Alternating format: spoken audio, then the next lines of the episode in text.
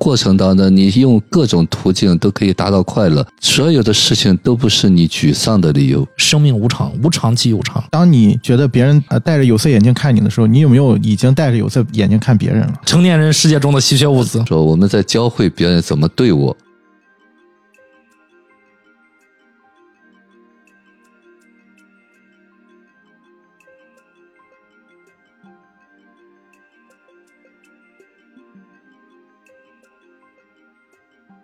人生如戏，无所西观。大家好，这里是迷影派，我是太平角 Chris。大家好，我是夕阳，我是雨果。今天依然有我们三个人啊，给大家带来一九九一年的一部日本的剧情爱情片，导演、编剧、剪辑是大家熟悉的北野武。这部电影的名字叫《那年夏天，宁静的海》，也是北野武导演序列里面比较特殊的一部啊，比较温情的一部。这部电影的音乐是久石让。男主是真木藏人，女主是大岛红子。呃，这两个主演呢，我们都不是特别的熟悉啊。我查了一下，真木藏人啊，这个男主其实这个片子里面呈现的这个这个人物，其实我很喜欢啊。当然，导演拍的好啊。呃，查了一下，真木藏人这个演员其实是有可能有四分之一的混血，他的母亲是一个出生在澳洲的混血的日本人。女主就饰演男主。的女友贵子的这个女演员叫大岛红子，她凭借这部电影拿到了第十五届日本学院奖，也就是日本奥斯卡的最佳新人奖和法罗岛电影节的当年的最佳新人奖。但是呢，大岛红子在拿到这两个最佳新人奖之后呢，也只拍了这一部电影。我也没有查到具体的原因啊，当然了，可能就是不想演，没有什么原因。这可能也应和了这个电影的最后的结局的那个剧情啊，人生可能一切都会就是那么的无常嘛。大家可能会会觉得说，作为一个演员，在你演的第一部电影你就拿到了两个最佳新人奖，得到了业界的肯定，那肯定要趁趁势而发嘛，哦，要继续的拍下去。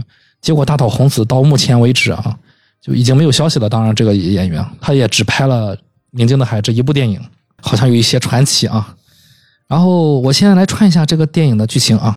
电影应该是发生在这八十年代末九十年代初啊，大体是这样一个一个时间。电影的男主小茂，茂盛的茂啊，小茂和女友桂子两位都是听障人士。小茂在日本的横滨的一家垃圾清运公司负责垃圾搬运，和他搭档的是一位一位开着垃圾车的。司机大叔，一天，小茂在海边的垃圾回收点发现了一个已经断了一截的冲浪板，茂被这块残缺的冲浪板吸引，并把它带回家，利用塑料泡沫把冲浪板修补好。第二天，就和女友贵子来到了海边。当然啊，来到路上啊，遇到了在路边球场踢球的两个青年。这两个人呢，嘲笑小茂冲浪，并用石子丢他们。啊，因为啊，他喊小茂，小茂是听障，听不到，所以说就用石子丢他们。嗯，小茂和贵子来到海边之后呢，小茂就第一次啊，就带着板子下水了。女友贵子显得有一些紧张和担心。几次呢，随着这个海浪，小茂想上板却不成功的啊，就摔倒了，引得在沙滩上休息的浪人和女友贵子以及两个青年啊，就阵阵的发笑。贵子边看边微笑着叠好小茂换下的衣物。第一次的冲浪体验虽然不是很成功，但是小茂决定以后再试一试。接下来的日子虽然没有保温的冲浪服啊，但是小茂依然努力的来海边自学冲浪。女友贵子也是默默的陪伴，总是坐在沙滩叠着小茂的衣服。夏日的横滨海边风景优美，但是小茂冲浪却并不顺利，他的冲浪板再次折断了，他只能丢弃旧的冲浪板。然后到这个冲浪店里面看一看其他的啊，发现冲浪板的价格都比较贵，就是他的那个女友贵子就决定啊去呃冲浪店帮助小茂买一块啊，其实就是女友贵子贴了一部分钱啊，结果没想到呢钱还是不够，被冲浪店的老板就拒绝了，然后呢小茂就苦等到了发薪水的日子。没有，他一开始是想呃买不起，之后他想去二手店旧货店二手店啊。买个旧的，然后他女朋友不同意。嗯，对，不同意。对，嗯，其实最后二手店那块旧的被那两个青年买走了。对对对，那两个那个足球少年，你好像认识他吧？对对，他们都认识，应该是一个街区的啊。对对，只是不经常联系，有可能，有可能之前阿茂也经常去踢个球啥的。嗯。邻居，嗯，对，也其实也没法联系啊，因为小茂说不出说不出话啊，但肯定是认识嘛。应该是认识啊。嗯。等到发薪水的日子，小茂迫不及待的和贵子来到冲浪店，选了一块心仪的板子拿走了。这个店老板呢，就是免费赠送了一堆赠品，但其实呢，价格还是高于旁边的一家店。小茂发现这个事儿之后呢，也没有太在意。呃，在回家路上上公交车的时候，啊，司机拒绝了带冲浪板上车的小茂，啊，说是这个所谓冲浪板占据公交资源啊，公共资源啊，车上已经很挤了啊，巴拉巴拉巴拉。小茂和女友桂子啊，就在公交车上分开了。桂子在公交车上望着越来越远的小茂，若有所思。小茂被拒绝乘车之后之后呢，自己拿着板子一直追着公交车奔跑，但是跑着跑着就累了，停下了脚步。呃，公交车上呢，渐渐的人越来越少。一位老婆婆示意啊，桂子可以坐在这个空座上了啊，已经没有人了。但是呢，桂子笑着拒绝了。到站了，下车之后呢，桂子立刻往反方向奔跑去找自己的男友。他们在空无一人的大街上遇到，桂子的脸上带着泪花。小茂一手搂着桂子，一手抱着心爱的冲浪板回家了啊！这是一个比较让人动情的一段剧情啊。小茂在沙滩上结识了一个女孩啊，这个女孩送饮料又送又送橘子啊，分橘子吃，这被女友桂子撞见了。这时呢，冲浪店的老板也来到了沙滩，他发现小茂没有冲浪服，于是赠送了一套给小茂，而且鼓励小茂去参加千叶县的冲浪比赛。小茂回到家，把比赛申请书一通胡写，女友贵子看到后啊，微笑着默默的替小茂修改了。二人就这样坐上船出发前往千叶县了。没有，他第一次是，哎，是是坐船还是坐是坐船坐车？坐坐船之后下下船之后搭车，哦哦，对对，第一次是坐船，对，二人下船后搭乘了一台拉私活的小货车，但是半路上呢，这个拉丝活的车主被交警拦下了，二人呢只能抱着板子步行来到了比赛场地。赛那个司机是四岛进啊，是啊对很有名的一个日本演员。对对对，也是给他流鼻血的一个画面啊，呃，和警察厮打。然后呢，赛场上各路浪人摩拳擦掌，踏浪而行。横滨的浪友们也到达了现场，但是负责帮小茂呃进行现场沟通交流的冲浪店老板没有及时赶到，而有听力障碍的小茂和女友二人因为没有听到组委会喊小茂的名字，因此错过了比赛。小茂只好自己下水冲了一番。返程的路上，他们偶遇冲浪店老板，并坐上老板的车一起回家了。回到横滨的小茂更加努力地练习冲浪，这也影响到了小茂的工作。他时常翘班，经理给他下了最后通牒，同事大叔急忙把小茂从沙滩上捉了回来参加工作。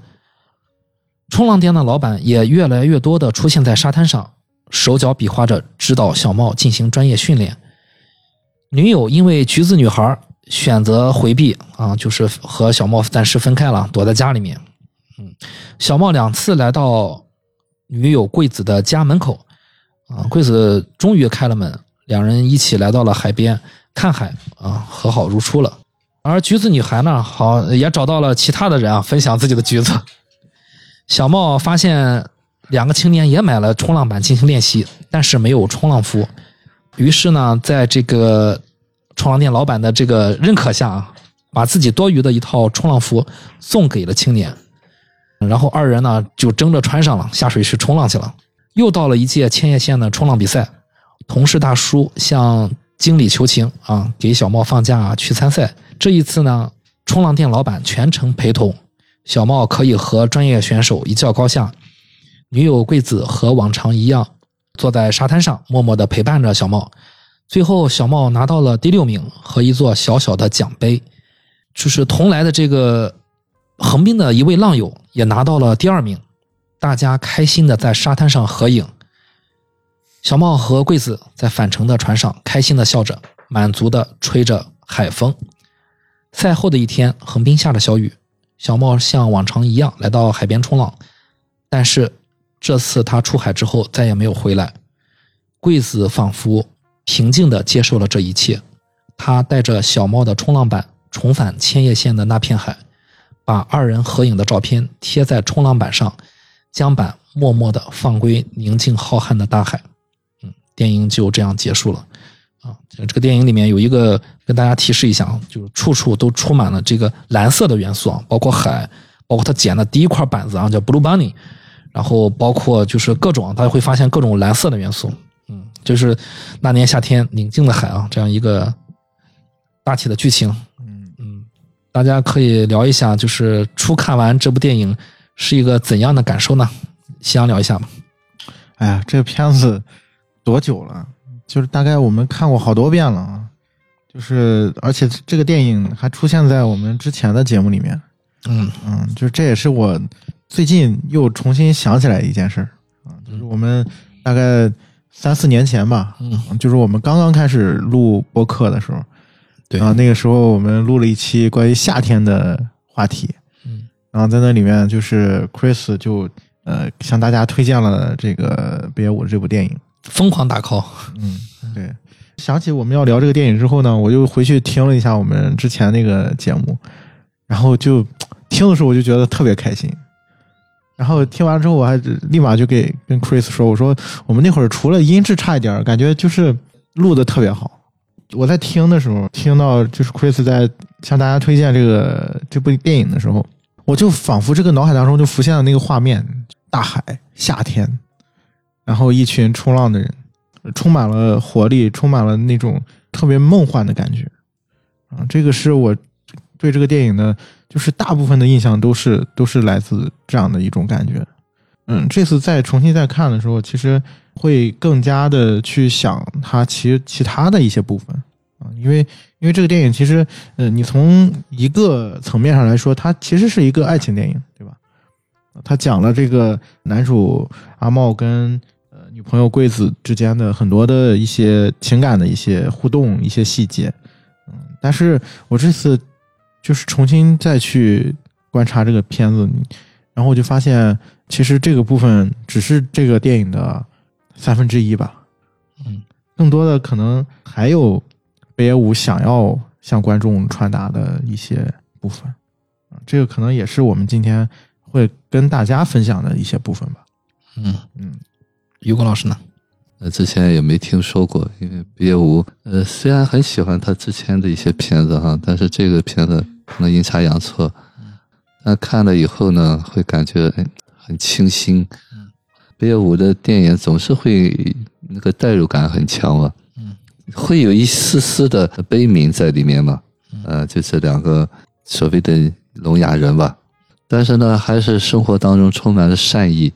对，整个的他的这个过程当中，就好像我们看到一个邻家的孩子从眼前跳跃跳跃跳跃，又突然消失了，就是那种感觉。呃，在中国呢，就是尤其在青岛，现在也有冲浪的嘛。嗯以前大家都知道，在海南那边冲浪的比较多，万宁。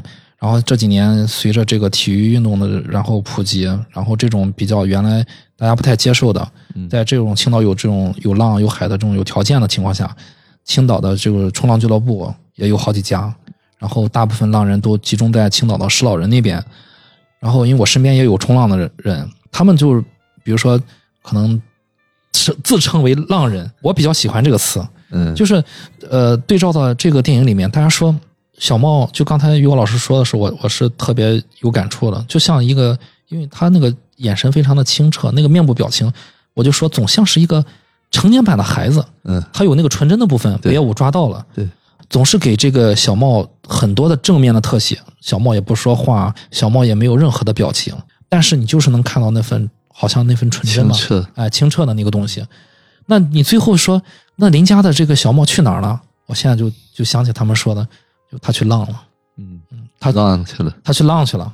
对，对他在浪里面，他回归到他喜欢的呢。这是为什么我我在最早的我们那期聊夏天主题的里面，我推荐了亚洲的，我推荐了这部电影；欧洲的，我推推到了《碧海蓝天》，他们都回到了浪里面，他们就是那个浪人。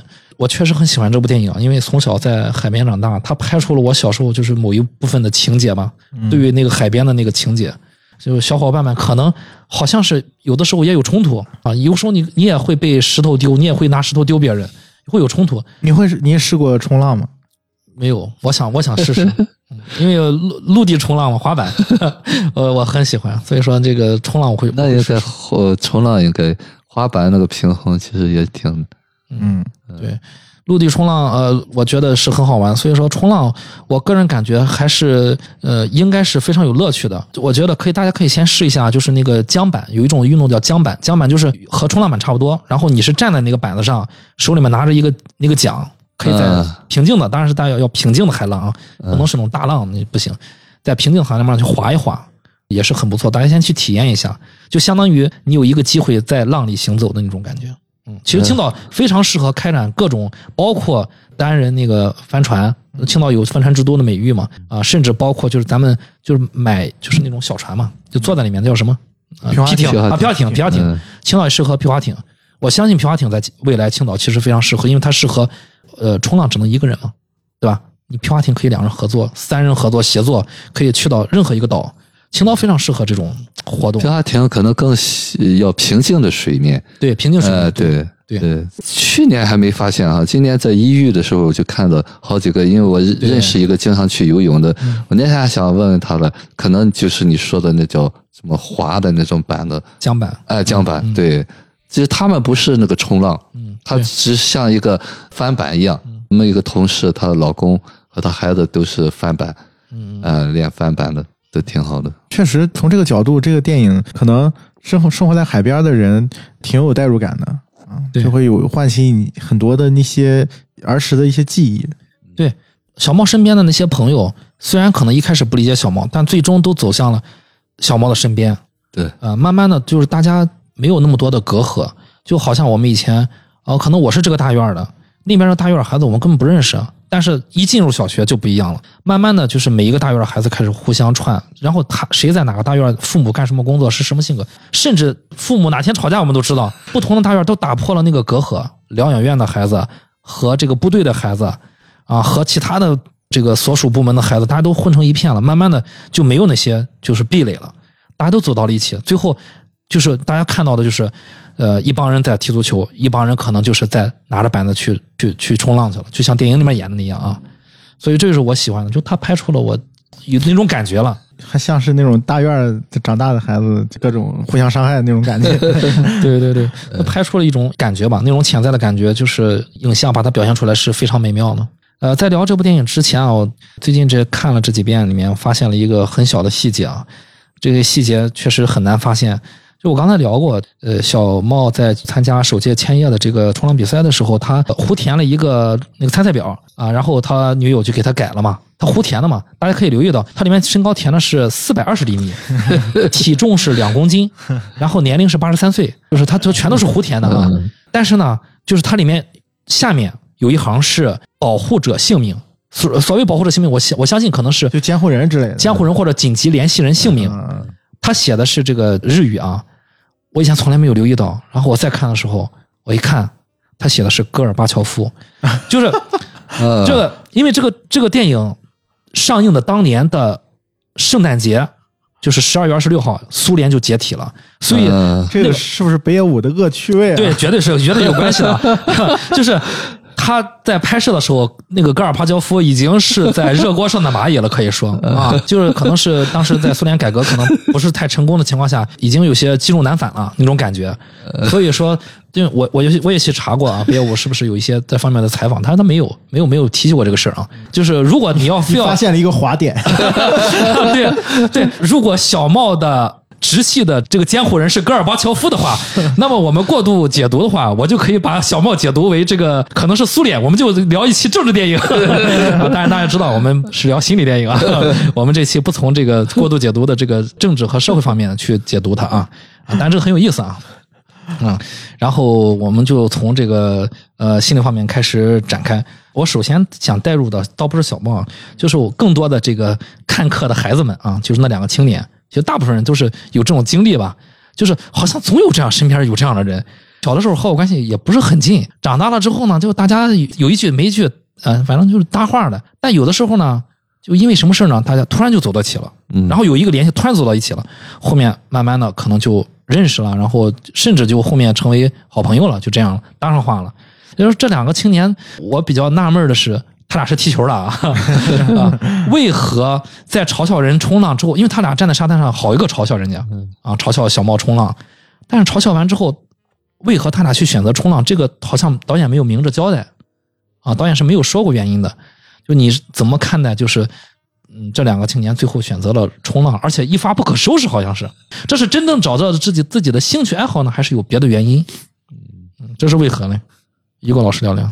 我觉得可能每个人都会有这种心理吧，小伙伴嘛，啊，比方说有一个，这叫玩嘛，啊，玩各种东西，能玩球也能玩翻板，啊，能玩冲浪，在这个玩的过程当中呢，可能这个技术难度有点高，啊，它不像踢球，呃，那么简单，所以说可能小伙伴都有一点点害怕，不敢去尝试。啊，一开始先笑话人家，发现人坚持坚持还玩上，玩的不错，所以小伙伴就是也很想，就这个东西是内在一直有的啊。我觉得这个点，我觉得很能，就是我们可能都是那个小伙伴 对，所以说可能我们也会一开始看啊，你看不行吧？好，你看我都不敢下水，你下水了，但发现人家下水下水下水，哎，成了，怪不得是不是我也可以啊？嗯，啊，就这个东西，就是他这个力量才是无惧的力量。就是茂呢，在这里面，他并肯定是这个冲浪不是那么简单，他也是一次一次失败，身上湿的又湿又冷的，但是呢，那个乐趣让他一直在做这件事情。对，说起来，我想想起就是他其中一个伙伴说说，哎呀，我早就想下棋了，可好玩，你也是试试吧。他说过这一个台词，就是他跟另外一个男孩嗯，他说过，他就是他冲完浪回来嘛，上了沙滩，他说我早我早就想下去试试了，没想到这么好玩，你也赶紧去试试吧。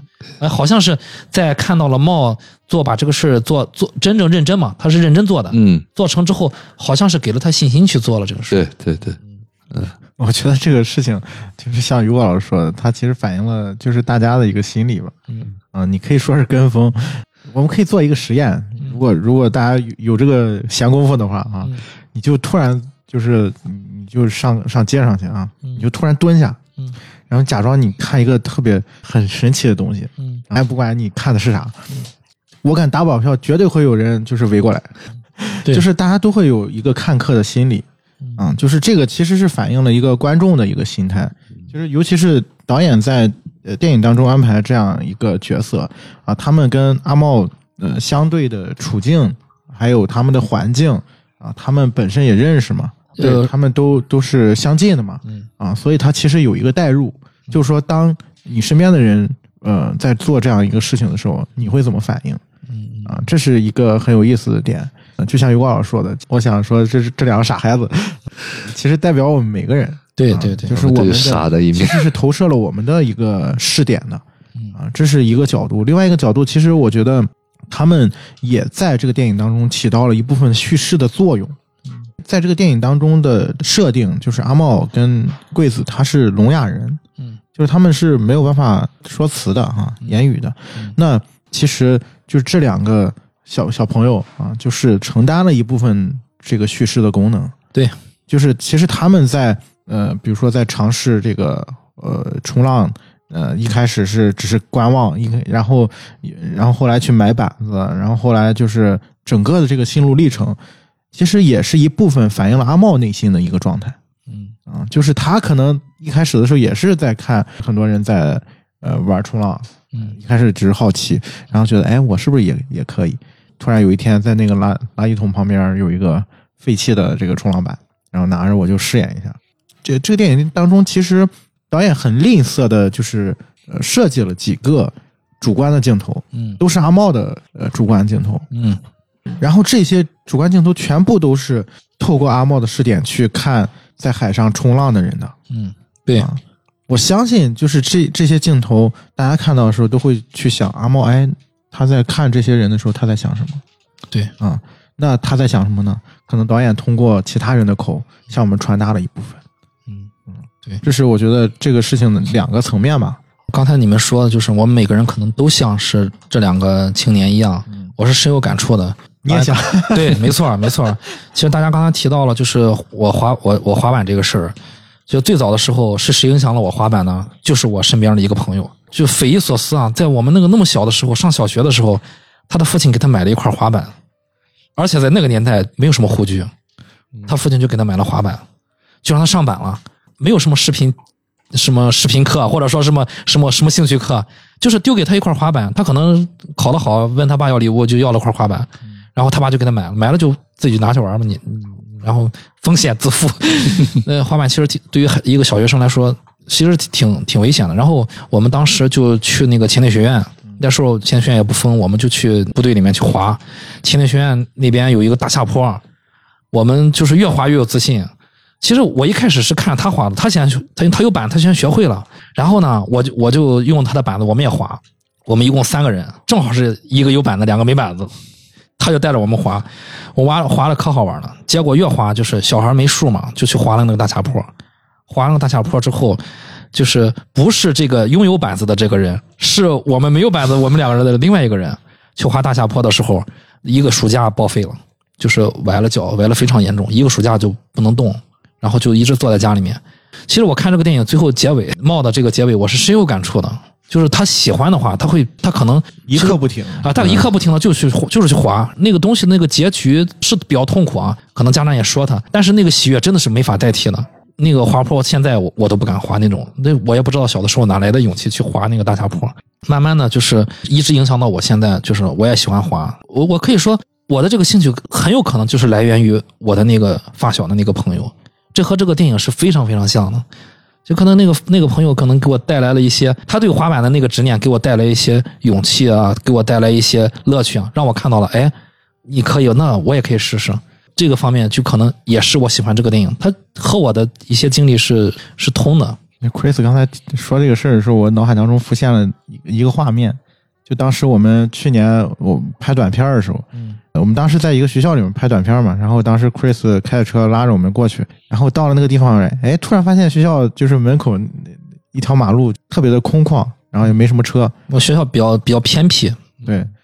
然后他就很神奇的从他的汽车上拿出了一块板子，嗯，然后就在那个后备箱，对对，就在那个街上就滑起来了。对，我们的做法就是，一旦发现有一个地方适合滑，就一定要去滑，因为。你一旦离开，你不会再有。他们其实和冲浪一样，就他们在等浪嘛，等浪来。一旦发现今天浪好了，你一定要尽情的滑。你也不知道下一个好浪是什么时候来，所以说能滑的时候就尽情的快乐。就一旦看到那个地方好滑，先滑一下，不用不用多想，先去滑。嗯嗯，就就就是那天就是心血来潮，哎，看那个地方太好了，赶紧滑。嗯，我不知道大家听到我在描述的时候是什么样的感觉啊？其实这个片子里面，你可以想象。我刚才描述的就是这个这个电影当中，呃，很多人在看阿茂冲浪的时候的浮现出来的那种感觉。嗯嗯嗯。其实刚才夕阳在讲的时候，就是这两个对应的哈。你知道，我想到可能这就是导演用一个对比的手法，就是能说话不能说话。其实他有一段就是忘了冷嘛。嗯，对啊，那阿茂也同样经历过，没错，对啊，就是我们在想象阿茂是怎么接受这个东西。对。啊，就他用他们冷的那个蒸那个衣服的时候，阿茂没有演，对，就是那个东西，他更愿意去尝试那个东西。嗯，其实于果老师是说了第三个层面的东西，嗯，就是他其实反向会让我们去投射，说呃，会去想他们遭遇的这些他们的反应，阿茂应该也都遭遇过。没错，阿茂是怎么想的？没错。再引申一下，就是我们知道冲浪这个运动，它是一个全方位的运动，你手掌握平衡。脚控制全身，对你脚踩在板子上，而且你你大家可以看到阿茂其实是下水之前给板子要涂蜡的，拿一个东西去擦那个蜡，那个是增加脚和板的摩擦力的。它任何东西都可能去影响你最后一个冲浪的体验的结果。你是要去通过全方位的一个感官的体验去判断那个浪的来势的，那听力自然很重要。那就是为什么就是阿茂在初学冲浪的时候，他遇到的难是这么的大，而别人。对他的那个嘲笑是这么的多，因为他就是很难。所以说，那个呃，横滨的浪友那帮浪人们说，这个人真笨。他确实笨，因为他听不见浪什么时候来。如果你对于浪的一个判断丧失了一种功能的话，确实会难很多。但在这种情况下，阿茂的对这个冲浪的这个喜爱，还是就是打动了我们观众和打动了其他的人，让那些人就是当看看大家看着看着，好像慢慢就不笑了。最终，其实跟大家可以看到，阿茂做到了浪。横滨的浪友之中，啊，成为了一个真正的浪人。就是在这个过程中，其实虽然阿茂就是听不见也说不出，但是有两个人吧，起到了一个很关键的角色。在聊阿茂和女友之前，我先我想先聊聊这两个人。其实第一个人我要聊的是，反而是这个冲浪店老板，因为冲浪店老板是一个很也是一个很特别的存在。大家都说你卖的你卖的贵了，卖的贵了。哎，你这个人怎么这样？你卖的贵了，所以你才没生意。但是但是他们又都去他们店买，对，但是行为就是很诚实。然后大家其实可以从剧情啊交代，大家可以知道，冲浪店的老板势必就是一个退役了的浪人。对他以前一定是个高手。对他们教威望的教他嘛，对，浪友们说你对多来指导我们一哎下。对对对对对，啊，他是有自己的威望，他是我很忙。啊，对，我很忙，对，对我很忙，反正我也有时间 冠军，前冠军估计是，哎，对对对，应该是很厉害的一个人。呃对他一定是和这些浪友们他是有交流的，有专业交流的，他是能说出来的。所以说，哎，当这他去这个沙滩的时候啊，他就发现阿茂没有衣服啊，没有冲浪服。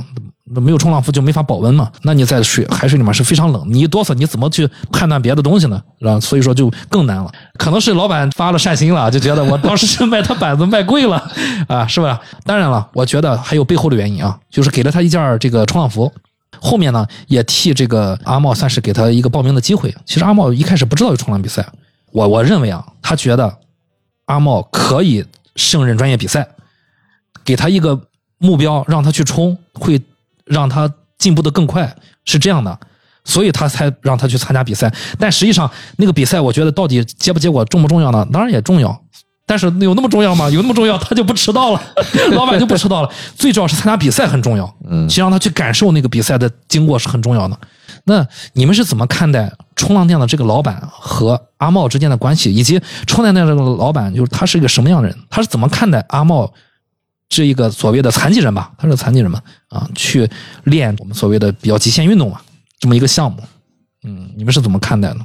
我突然有一种好奇，嗯你没有想过这个问题吗？就是说，冲浪店老板他看起来看起来岁数也不大，哎，就是感觉像三十多岁。嗯，嗯，他为什么不玩冲浪了呢？对我也有这个疑问。对他他从来没下过浪。对他从来没有，就是在这个电影当中，至少在这个片子里面没有任何展示。嗯我相信他应该是热爱这个运动的。嗯那他为什么嗯不冲浪了呢？嗯如果这是一个问题的话，嗯，啊，我相信导演应该是有想过这个问题的。就他在写这个人物的时候，对他应该有想过。对。那如果从这个角度，我们再回头去看他在这个电影当中的作用，包括他跟阿茂之间的关系，嗯好像就是能明白一点什么。嗯我们可以假想啊，就是以下都是我个人的过度解读。或许他在人生的某一个阶段，他经历过嗯、呃一些困难，或者说一些问题，嗯。啊，就是这个问题可能是他在冲浪当中遇到的。嗯。你比如说受伤了。嗯。啊，你比如说就是因为冲浪这个事情，他导致他失去了某一些部分，嗯。嗯，就是家庭也好，是工作也好，他现在嗯这个年纪，然后但是呢，他又觉得他还是喜欢这个运动，所以呢，我就开了这么一家店，嗯，我就专门卖板子，所以这个逻辑呢，也能解释他为什么就是不愿意去教这些浪人冲浪，嗯因为他内心是抗拒的，就是因为这个事情其实带给了他一定的阴影啊，所以也能解释为什么他把这个东西卖的这么贵。大家能理解那种感觉吗？那种很纠结的感觉吗？嗯就这个这个事情本身是我热爱的，但但是它又带给我了一些创伤啊，或者说带给我一些困扰。那其实这个就变成了他内心当中一个嗯、呃某一些坎儿吧。所以当他看到阿茂就是在海边这么努力，然后又因为他又是有身体上的残疾嘛，嗯他当然会就是仿佛看到了曾经自己那个样子，帮助阿茂仿佛也是在帮助他自己。对，这个是我倒回头去从店老板这个人物，我们从他的本身，呃，因为我觉得啊，就是说，嗯大家可能就是会觉得我这个是过度解读，但是其实，呃，你如果了解就是这整个剧作的这个逻辑的话，嗯。在写剧本的时候，其实每一个人，呃，哪怕你只写了他的一场戏，他只有一句台词，嗯。但是你要想把这个人物写好，就是你需要知道这个人他的前世今生，人物小传。对他是在哪个家庭出生的，嗯他曾经遭遇过什么，然后他现在做这个职业，他为什么会做这个职业？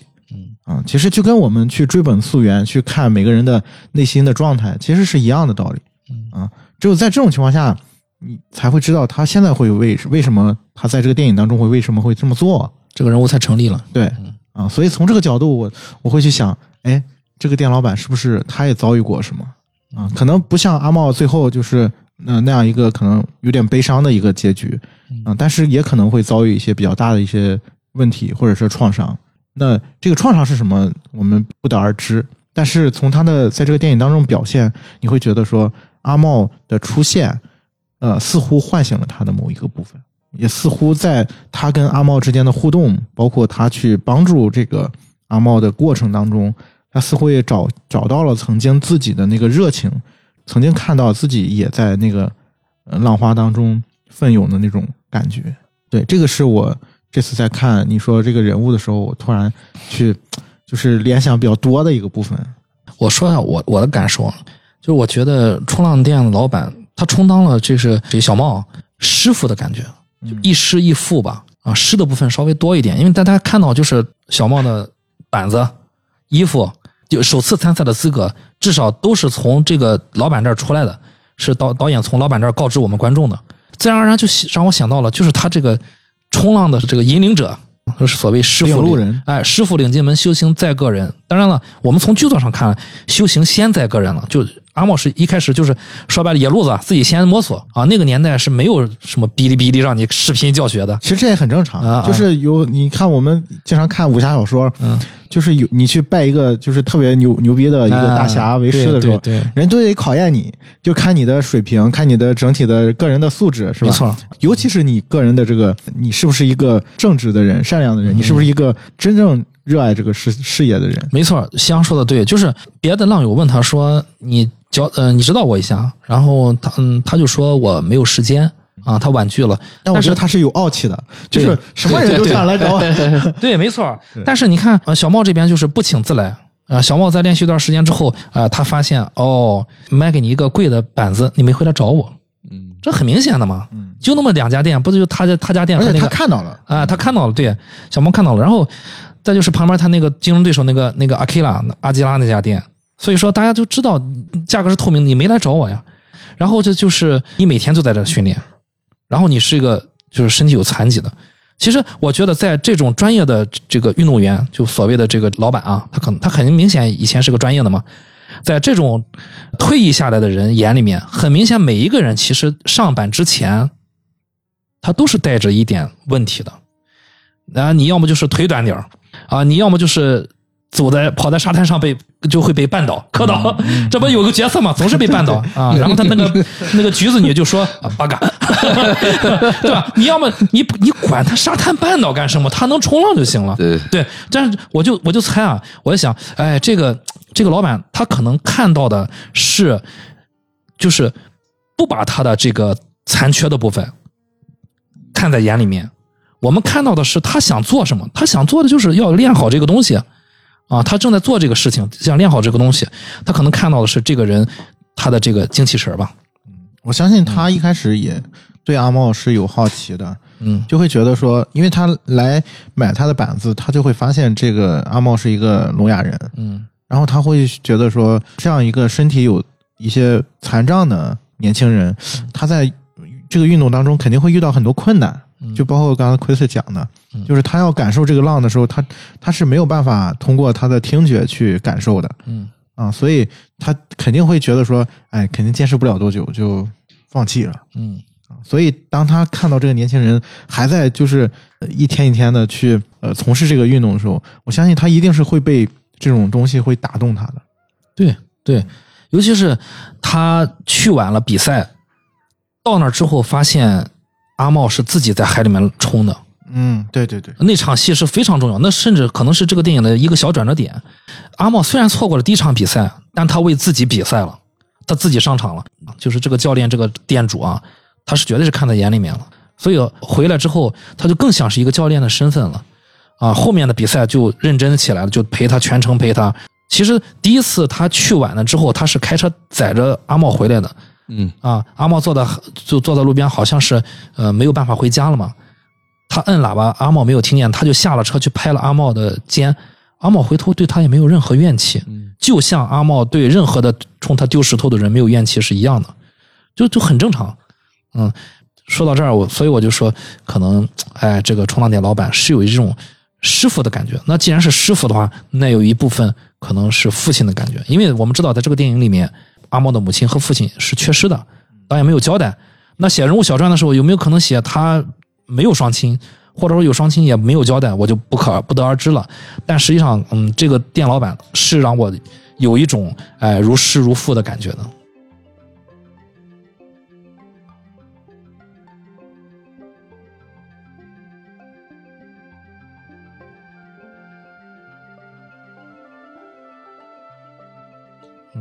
嗯，于光老师呢？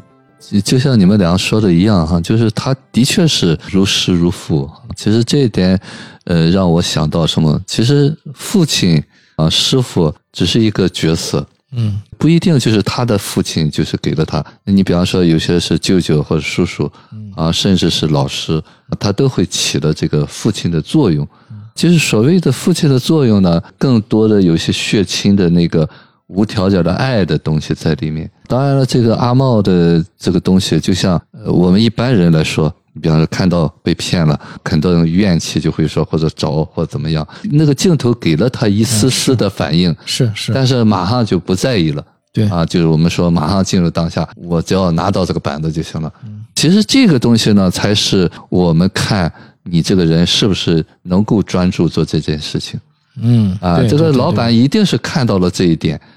或许或许这里头有他的影子在里面，对，比较纯粹的对这个冲浪的热爱，嗯，所以说那个呃呃湖田什么东西，那比赛不是他的重点，嗯啊，他可能就是玩所以说悟过就悟过吧，那悟过了我自己下去滑一板，就这个东西呢才是那个干干净净的纯净的，就是那个本能的一个东西。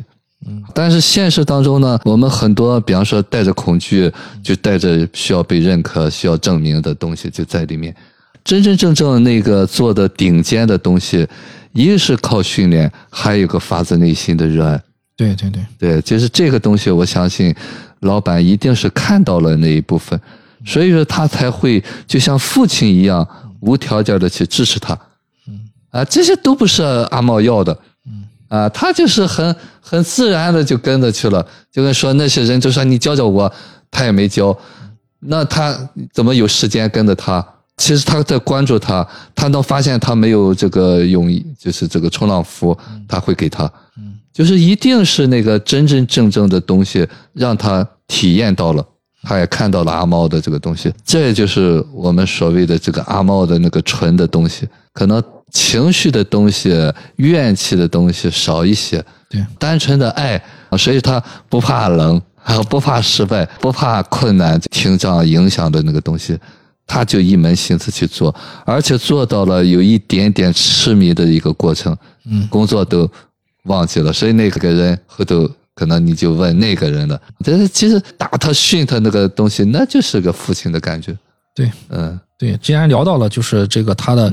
工作的搭档啊，同事大叔啊，这这个大叔其实我觉得人是非常好，对，呃，上来好像好像有点严厉，就是甚至有一次开车的时候把他不小心落下了 啊，因为阿茂说不出话嘛，喊不出来，对啊，大叔就想当然他上车了，当然就忘了，可能走神了啊，可能走神了。这个大叔呢，其实。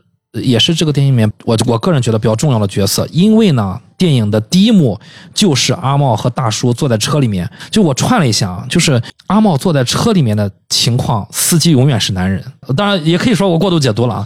第一个是啊垃圾车，呃，然后后面呢就是那个小货车，他下了下了船，那个载他去那个去比赛场地的小货车，当然中途被交警拦下了，然后再就是呃这个教练啊，就是这个老板开过的 SUV 啊，一一个车。阿茂坐过这些车，回到一上来的这个垃圾车，和他这个坐在车里面就是他的这个同事大叔。这个同事大叔呢，台词不多。然后呢，在阿茂参加完第一次的冲浪比赛之后，第二次冲浪比赛，我们观众是怎么知道呢？导演通过了大叔的嘴，突然告诉我们的。哎，不是通过别人，是通过。我觉得这还是有导演的意图的。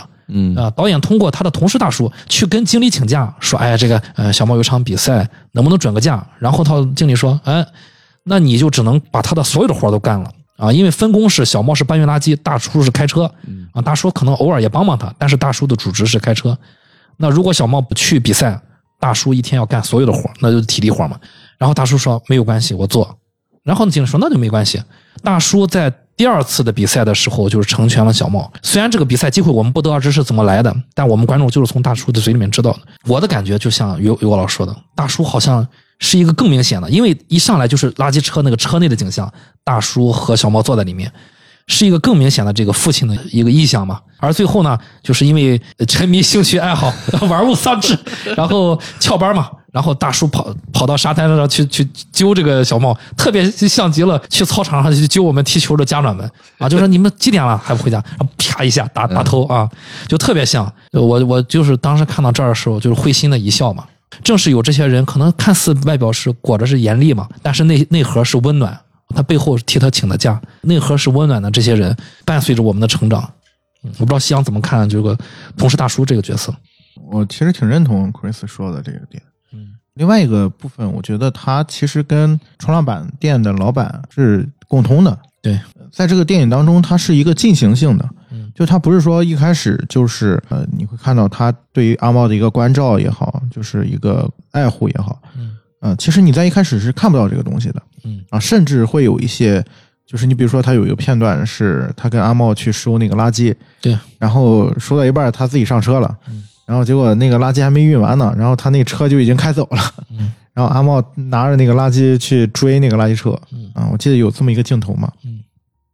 其实我觉得，就是这些人，他在这个电影当中，嗯，之所以他是一个进行性的，其实他是被阿茂所感染的。哎，对，嗯，就是我想起之前好像也是于我老师说的吧，就是说你想要获得别人尊重，你想要你自己值得别人尊重你。就是我觉得这这个话，其实有的时候这个东西在这个电影当中，你可以认为就是阿茂他是一个身体有残缺的一个人。怎么说呢？就是挺微妙的，就大家会觉得说，其实如果是我的话，我会把所有的人都当做是正常人来看待，因为我没有这个身体的残疾，我不太了解这个心理是什么样的啊。嗯，会不会有一种心理会觉得说，哎呀，你看我不是特别正常，就是会感觉在跟别人交往的时候会感觉好像低人一等，或者说是我跟你对话的时候我是矮你一头的。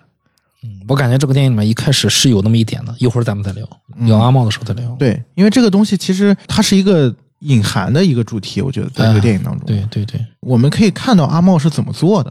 其实，在他的后半段，电影后半段，基本上他属于一个我都可以。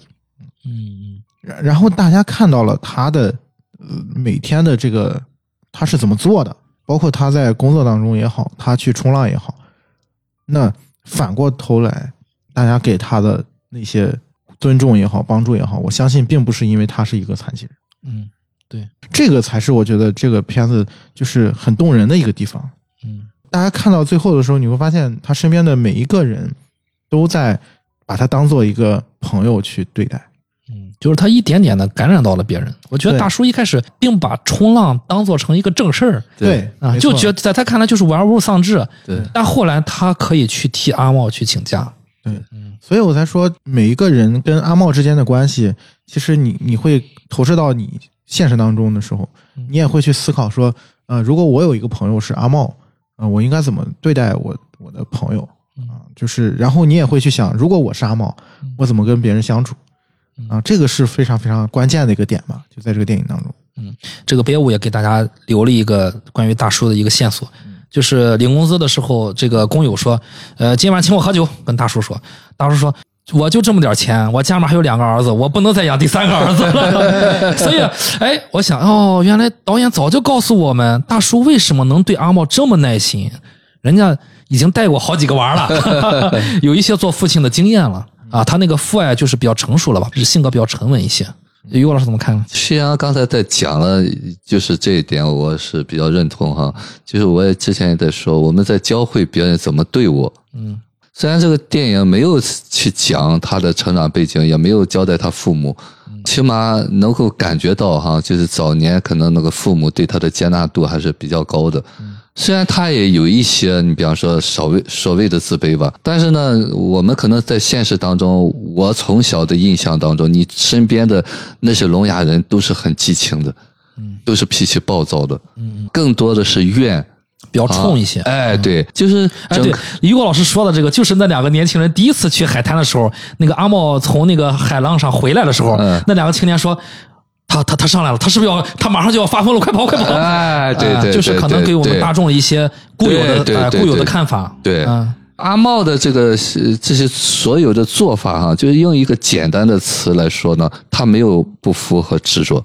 嗯好，我们现实当中呢，你比方说被老板骗了，或者这个不公，或者下棋你比方说弄错了，就跟那个绊倒一样啊。其实他也遇到很多困难，很冷，他没有抱怨的这些东西，最主要是板子板子不好，还是碎了。破的，对，啊修了之后马上就接受对，啊，就说句难听的，就是呃，刚才尤老师说那个，我补充一句，就是当你觉得别人呃戴着有色眼镜看你的时候，你有没有已经戴着有色眼镜看别人了？你在期待什么？嗯嗯啊，这就是我们现实当中，就是这个期待是什么东西呢？期待是要那个不如意的，这是我们很多人是意识不到的。你就是说，凭什么？为什么？就是我说执着的东西。当然，这里头虽然他没有交代他的早年的背景，但是这里头我估计是父母早年对他的这种接纳的东西，应该是给他垫的底子，啊，要么就是这个人慧根很强，就是那种天生的，就是接纳的这个东西，对父母没有那么多的期待的。另外一个点，我觉得也可能是，就是我们当时聊那个口打的时候，嗯。我，们说监听女孩。就是呃，天然的可能就是我，如果我从小就是个聋哑人的话，天然的可能我就避免了一些伤害，嗯。嗯。伤害我的可能，对，，OK，就是我听不到啊、别人是怎么评价我的，嗯。这个东西进不到我的耳朵里面，对可能也就天然的可能规避了一些东西。对对，其实这个有一定的成分，就是你可能是在意的点，对于他来说不是个点，嗯因为他听不到嘛。嗯但是呢，这个孩子是他的本真的东西，纯净的东西。好，我相信是我们喜欢，包括克瑞斯说看那么多遍，就这个是稀缺物资啊。成年人世界中的稀缺物资。对啊，现实当中的确是稀缺啊，对，没有怨气，就好像一个很干净的一个东西，对他来说都不是事儿。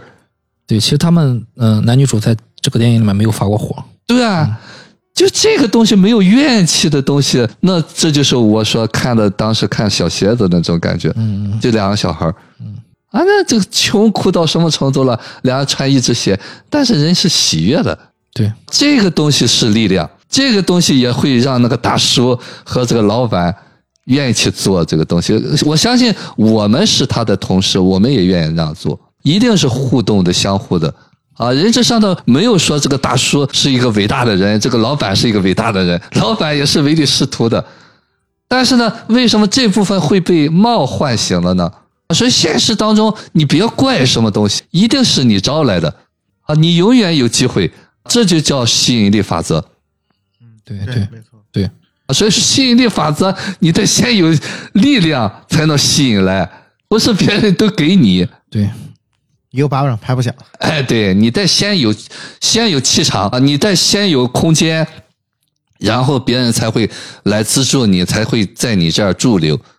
嗯我想想一一句老话，就说你要看这个人是什么样，你就看他的父母，看他身边的朋友是什么样。嗯，人人以群分嘛，对，但是很多东西他自己意识不到。意识不到。哎，他总会觉得怎么这些人这么对我？那我在这儿，就是比方说来一个人，或者他讲一个故事，我能够马上感受到他的走过来的这个路程，遇到的是人，或者他的家庭是什么样的，啊，这个东西他没得选，只能慈悲他。啊，有时候那种很计较的、很恐惧的，就甚至很讨厌的那种人，啊，我在想他早年得多可怜，啊，所以这个东西不是他选的，没得选。对，那有时候天生你就掉到这样的家庭，你就遇到这些事情，不是我们每个人都有那么多慧根的。呃，我觉得整体这个小茂身上发生的事情，其实正应和于果老师说的，就他天生就是残疾，好像上天对他特别不公，但是他又热爱冲浪，又热爱了一个正常人都不会去做的极限运动，所谓的，然后这怎么办呢？那我就继续做。他的做法就是呆呆的站在那个垃圾桶，看那个破板子在那发呆。然后嗯大叔说：“快走，快走！”他开出去一段距离，他还是回来去捡那块板子。就是最终这个人他内心的力量，最后就会就像一个分水岭，他就会去往这个方向了。对，就遵从自己内心，他就能做到最好了。这个就有时候就像我们平时说这个人一根筋一样，但是这个一根筋不是执着的一根筋，不是执着啊哎，是专注的一根筋。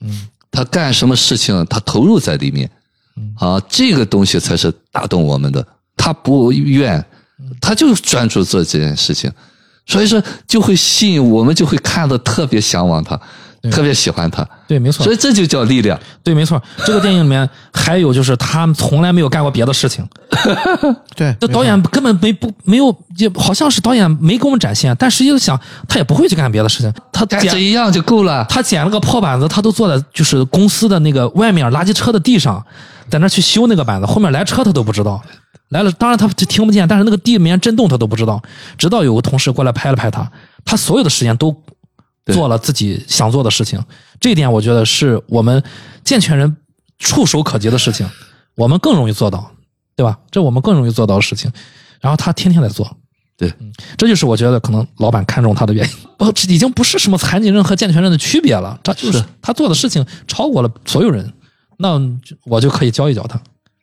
嗯，其实刚才夕阳说了一点，说天生的就是这个听力障碍，可能让他规避掉了一些不好的风言风语，嗯他根本听不到你在评价他。其实这个电影这个里面，我给大家穿一下剧情，呃，导演也交代了，就是两个人阿茂和这个司机大叔一前一后出了办公室，走到了这个院子里面，有三个人在玩玩棒球。然后呢，有一个人扔了一个棒球，然后就在那说：“哎呀呀！”就意思这个球要马上要打打打到人了打到人了啊！就从背从这个大叔的背后来了。听到的人呢，大叔就听到了，大叔就赶紧闪，一闪就砸中了。然后呢，被砸中了还不说，大叔还生气了啊！这就是我们正常，这我们很说很正常，对 对吧？出我下了班，我走出去了，我还给你打招呼，哎，下班了，辛苦了，我走了，回家，对吧？咱们还打过招呼了，你还拿球砸我呀，对吧？我还躲了，你还拿球砸我呀？但是大家。就是导演给了我们一个不经意的一个人走出了画面，就是呃，就是我们小猫同学啊、小猫就他不知道啊，他不一听见就大大家说有球飞过来了，他也不知道后面背后发生了什么，那大叔被砸，他就直接走出了画面，就是刚才夕阳说的，就他可能自然就规避到了一些东西。我觉得他慢慢的也就不太在意了那些石头飞过来那种事儿他看到他也就他就当做不看到了啊。不过这这部分就牵扯到了这个啊猫身上的力量的部分了。对对，其实说实在话啊，这个是规避一部分。假如说他早年有过那些经历的话，他可能就会更猜测。嗯啊，就是猜忌，哎，对，反而往反方向走。哎，对对对，就是可能看到别人的一个表情，因为他听不到别人说哎，话，对对，他会放大这个东西，是也是也是哎所以说，这个先天的这个东西是主导。嗯，其实于老师说的这个，我马上就要进入这个，其实这个电影的一个主题啊，就是阿茂身上到底发生了什么？因为我喜欢北野武的原因就是他总是在这个前后的剧情里面啊，给你给你做一些对比，你你只要细心就会发现很有很有趣的一些剧情。我给大家说一个剧情啊，就是小茂在第一次想进那个老板的这个冲浪店去选板子的时候，大家发现他最后没有进去，发生了一个比较奇怪的一幕，他的女友桂子替他进去了。就作为我一个嗯、正常来说，我觉得进店是再平常不过的了。即便女朋友进去帮我买，我也可以进去吗？因为女朋友她也是一个聋哑人，她能进去，为什么你不能进去吗？我之前没考虑过这个问题，但是后来又发生另外一段剧情，就是当当然这段剧情我再详细说一下。当女朋友桂子进入冲浪店之后，北野武给我们展现了一个什么样的世界呢？给我们展现了一个我们从男主阿茂的背后只能听见马路上熙熙攘攘的车的声音和嘈杂的声音，我们就是听不见玻璃里面那个冲浪店那个好像是正常人的世界里面发生的声音。那个店员去跟女友说话是听不见的，店员其实可以说话的，那个女店员，但是我们是听不见的，我们能听见的是外面其他嘈杂的声音。大家可以思考，就是这是别姆给我们释放一个什么样的信号？为什么？其实我在想，可以完全放空，什么也听不见，把背景音都去掉，但是它恰恰就是让我们听到了背景音。这个背景音仿仿佛让我觉得就像是，就是残疾人看到社会上对他们的一些歧视，而他们想融入的话是很难的，他就永远隔着那个玻璃，茂就永远隔着那个玻璃，没法往里走。后面又安排了一场戏，就是茂要上公交车，然后公交车司机告他一个规则，这个规则就是我们的这边这个车厢里面是不允许一个人带板上车的。但是我我想，这个言外之意还有一层意思，带板上车人是这个这个人是特别的，那这个特别可是不是也暗示了可能是某些地方和正常人是格格不入的？所以你不能上车，你不是因为板占用了公共资源，是因为你格格不入。那这个时候呢，外表比较融洽的这个女友就上了车，然后茂就被留在了下面。然后这次发生了什么呢？茂不再站在那个玻璃外去等待了，茂就起身夹着板去追那个车。就我当时其实特别感动，我再次看到这个剧情，我是特别感动。我感受到就是那个车好像就是茂想融入的那个正常人的那个社会，那里面就是全都是穿的，就是衣装整齐的上班族。然后他的女友穿了一个黄色的、鲜黄色的毛衣站在里面，就如此的醒目。然后茂就一直去追那个车，怎么追也追不上，就最后就累了，就停下了脚步就走。直到那个女友坐在车上，就是去思考，去去想念自己的男朋友，下车就飞奔回来。然后两人汇合那一瞬间，就好像是那个女友去鼓励茂说：“一块儿去加入我们，一块儿去往前走。”然后茂就很开心的搂着女朋友回家了。这前后的两段戏，就是两个人都是隔着玻璃的。一开始冒是等待，后面冒是追赶，所以我就想说，导演是不是也是在这里面给我们展现了，就是茂的心理心理世界啊？你可以说是残疾人面对正常人的世界。其实我在想说，是我们所有人在面对我们内心的困境的时候，去向往的那个好的世界。我每个人每个人其实内心都有困境，都有现实中的困境，包括家庭的困境、呃心理的困境啊，工作上的困境，我们可能都希望会更好，但是我们总总觉得在这困境的方面。心理的困境的方面，我们是进不去的，我们无无法做到水平线以上，都有这种。但是我觉得茂的这个前后的两段戏的对比，让我非常非常的感动。包括他的女友回个身来去接住他，其实第一次也是替他去，呃，去买那个冲浪板。就是你们怎么看待茂这个人，以及他和他女友之间的关系？这个大家可以深深入聊了，可以放开聊。夕阳说，我我有个问题啊，嗯我有个问题，就是这也是我嗯是没太想明白的，嗯。就你刚才说那个情节，就是他们上公交车的时候，嗯，茂呃下车的时候给了那个柜子一个眼神，对他扭头，他说好像那是一块儿吧？对，好像那意思就是说走吧咱，对。但是他女儿他女友呃柜子没有下车，对对对，就是我这个是我现在我一直在想的一个问题，嗯。就是他当时为什么没下车？我不知道你们怎么怎么想这个问题，就是你看的时候有没有注意到这个细节？因为我注意到了，我一开始觉得说没太留意这个点，我一开始以为就是说他就是嗯阿茂说我自己走，因为他后来就是他女朋友，他看到他女朋友在车上的时候，他挥了挥手嘛，嗯很高兴的挥了挥手啊，你坐车走吧。嗯我以为就是他就是要自己下车，嗯但是我回头又去看了一遍那个细节，我发现不是，对他那一瞬间是说咱一块儿走，对，他下车吧。对他扭头示意他女朋友是一个歪脖子的动作，对是嗯但是他女朋友没有下车，没下车，对，这个事情就让我，哎，我再想想到底是为什么？我不知道你你 Chris 你也看到那个细节了，嗯，你当时有想过这个问题？我个人感觉啊，就他女朋友就是不下车的那类人，在他女朋友的这就是这个场域里面，他就是可以进冲浪店和不下车的那类人，对，他一直都是这样的人，对，这就是为什么他女朋友到了站之后下了车是流着泪跑向了，他意识到我应该去考虑对方的感受，以及我应该就是如果他没有板子，他也可以上车，那为什么拿板的是他而不是我？为什么上上车我就我觉得他那刻他是感觉到了是我可以去等一等他了，就像我当年就是当时去帮他去那个冲浪店。呃，去那个，就他一开始在车上的时候，他可能只是一个惯性思维，他没有意识，因为我猜他女朋友不是第一次坐公交车，他经常坐。对，嗯，就是那种那种感觉吧，我觉得就像是哦，原来第一次有分开的那种感觉，哦，我才意识到我不应该和他分开，我应该和他在一起。但实际上，我觉得啊，就是当两个人再次相遇之后，以后再再再遇上同样情况也没关系，我是这么想的。就最早的时候，我以前就是和我一个女朋友，我们坐坐坐公交车有一个座位儿，她 就有就全车上就我们面前空了一个座位儿，然后她就跟我说，她说你坐下吧，然后你就坐下了，然后我就坐下了，下车她就不愉快了，然后 然后我直挠头啊，我直挠头，我我后来我就想，哦，我可以就是下次让她先坐下。我没有意识到说他让我坐下是这个意思啊，就是可能就是口头上表达一下，就是我真坐下他不舒服，但是等我坐下之后，我自己的心里面我自己不知道，就下车之后我自己心里面看到他的那个反应，我才意识到，可能两个人毕竟是谈恋爱嘛，他不再是你一个人的事情了。我坐下绝对是我很自我的一个事情，但我嗯，我的那个反思就和那个女朋友往回跑是一样的，我才意识到这不再是我们，这不再是我自己的事情啊，就是我就我也有我这反正这种这种经历吧，我比较能理解。我不知道于果老师怎么想。对，其实这个这个这这就是北野武贼的地方啊，就是没有一个是空镜头哈、就是他那个那个眼神儿，就是小伙伴嘛，就是在他的字典里边啊，就是哎一块儿吧，但是呢，毕竟是两个人嘛，包括他不能上那个店里边去讲价还价一样，那女孩那一刻就比他有能力一点，嗯，当然那个这茂他。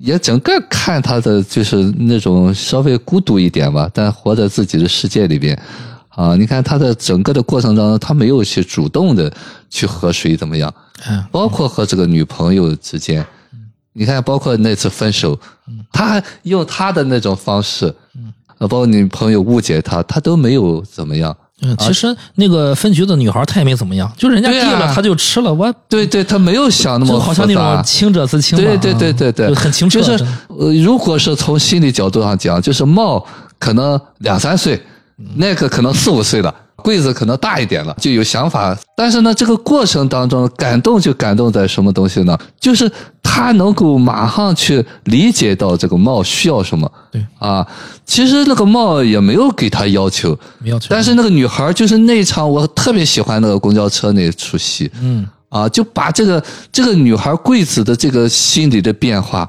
啊，她为什么不坐下？对，这也是一个很重要的问题，就是为什么她不坐下？嗯，为什么有空座不坐？对，我相信是我我在那儿我也坐不下。就如果我是贵子，就是你们为什么坐不下？我会担心就是另外一个人，我会很焦虑，就是我是不是做了错的选择？OK OK 会我也会责备自己，就是说我为什么不跟他一块儿下车？OK OK，说到这个东西，或许还有就是，如果是母性的东西的话，他会觉得哎呀，就是心疼那个孩子嗯，啊，就他在下面跑嘛嗯，啊，就是那个心已经在陪伴他了，对，对，这就是爱嗯，啊，这这就叫爱。对对对，啊，就是不是我不可以做，你也看不到。当然，你说的那个也有，会有内疚啊。为什么？你看他下去了，这个也会有。但是呢，如果是一个母性的东西呢，就会心疼那个孩子，就好像我和他站在一起一样。嗯，所以是受到了他的对，就是感同身受啊。所以说，这个女孩最后那个我看的那个场景，就应该她还没到站，她就提前下了。嗯啊，可能那个突然就决定她要下车，啊，就是那个老太太叫他坐的时候，有可能对，对，他是其实摁了那个啊，哎，对，其实他应该是还在朝前，他在那想这件事情。当那个老太太说你坐下吧，啊，他突然觉得他要回去追这个男孩儿，但是那个男孩儿没有期待他回来追他，对对对。就这才是最美的地方。对，没错没错。我，我觉得对，这其实就是我我特别我我也特别喜欢这场戏，嗯对。就刚才说的那个细节，就他上车的时候，然后司机说你别别上来，然后茂就是那行吧，啊，那我就不上了，然后给桂子示意咱一块儿下去，然后他发现桂子没有没有跟他下来，嗯。他并没有表表现出说很困惑，然后或者说这个不高兴那个不高兴，嗯说你为什么不跟我下来？因为导演给的镜头就是他在窗外，他看到柜子啊在车上，那就哎挥挥手，嗯，就笑着，就是说那你坐车先走。嗯我看到那个地方，我真的真的觉得就是好感动啊！就那个地方，好美这个人，对，好美啊！这个人，嗯他从来不去评判这个事儿，就说你为什么这么干，完全就是接受啊，你就这么干了。嗯、我相信这也是可能你们都很喜欢这场戏的一个原因。对，就是他俩呃最后见面的时候，你可以看到就是女友那桂子她是左边那个眼是挂着泪的，对，但是你看到茂，他就是一个欣喜，哎，它是一个欣喜，嗯，所以说这个拿捏的非常的精准，就两个人的内心活动非常的精准，嗯。呃，就是为什么一个人是带着泪的，另外一个人是欣喜，这个拿的太准了，我相信，就是这个电影，它有一半儿是拍给贵子的，嗯，因为它有几场非常重要的戏，就是第一场就是这个公交车这个戏，对，就是刚才我为什么问那个问题，包括 Chris 跟于老师在聊这个事儿的时候，我就你们在边说，我就边想那个他为什么不下车。嗯，其实这场戏真的就是拍给桂子的，导演也在让大家去是去理解，就是桂子为什么不下车。嗯我们可以想见，像于老师说的，就是有两类，或者说比如说身体有残疾的。呃，这类人他会有两类的心理出现嘛，就是有可能就是说，呃，像阿茂这样，我都可以接受，然后也有可能就是说我盯着别人说你是不是把我当特殊人嗯啊，把我当异类。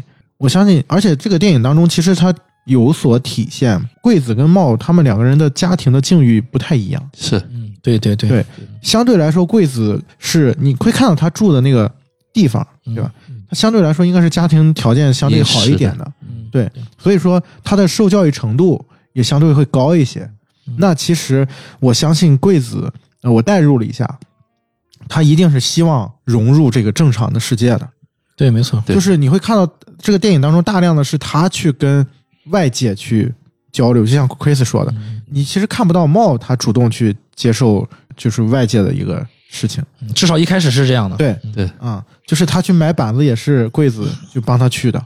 嗯，其实柜子也没法和别人交流。对，对，啊，但是没办法，就是你这怎么办呢？只能那是我只大人，哎我只能去 承担了。大一些，对。啊，这个时候就像母亲了，我只能去帮着我儿子去对。上了，我还能怎么办啊？对。啊，然后我就会反到这个公交车那场戏，我就觉得说，其实柜子他是一个，就像如果说按照于老师那个感觉走的话，就是茂他是一个更小的孩子，那柜子他是年纪比较大的孩子，在这个年纪孩子，他需要去尝试进行社会化了。对，他需要跟别人建立关系，他自然而然会遇到各种各样的非议也好啊，不一样的眼光也好，我相信他在这个过程里面，他承受了一些东西。如果是我的话，我代入一下那个心理，嗯。就是我在车上的时候，如果那时候我跟着下车了，那是不是就是我又会遭遇异样的眼光？我又是特殊的，嗯，这么说也对。对。对。然后这场戏恰恰是茂感染了贵子，嗯就让他在这个部分有所意识，就是说我可以，就是做我想做的事情，嗯就是没必要非要按照社会的眼光在意别人的评价。嗯所以他才在这个过程里面，其实展现了他这个心理的一个变化。他通过，就是导演是通过这个车上不断下人看对，一开始这么多人，一开始慢慢慢慢下来，嗯一点一点展现出来的。对，我觉得这个是这场戏里面很重要的一个一层意义在。对，其实这个是贵子的一个心理的变化的过程。对，嗯我觉得好导演其实就是很简单的这一场戏这，场戏没有台词，只有那个老老奶奶那那那句话。然后这场戏还有一个细节让我去思考，嗯就是那个司机说：“你别带板子上来。”嗯刚才 Chris 提到说，我残疾人，我不能带板子上来。嗯我在想，那是不是正常人带板子也不能上呢？嗯是吧？这是一个很有意思的事儿。这个并不是因为我身体有有残障，就是他们歧视我，而是司机就是按照正常规则，对，就是对对司机就是按照正常规则，就是冲浪板，就是不能上对对其实这个是这这个点其实也是要提示听友的。对，就我们经常会把自己当成残疾人，或者说你把自己当做一个特殊的人，对。啊。其实司机不知道他俩是残疾人。对对对嗯，就是我刚才说的意思是，就是有一种隐喻这个这个意思，对。就是你带了个板子，相当于你和其他的其他的不不不一样，哎对对。对那你自己有没有觉得不一样？这才，是问题啊。这是是这是非常关键的。对啊、对。对呀、对，呃你不一样，你就听到那个不一样。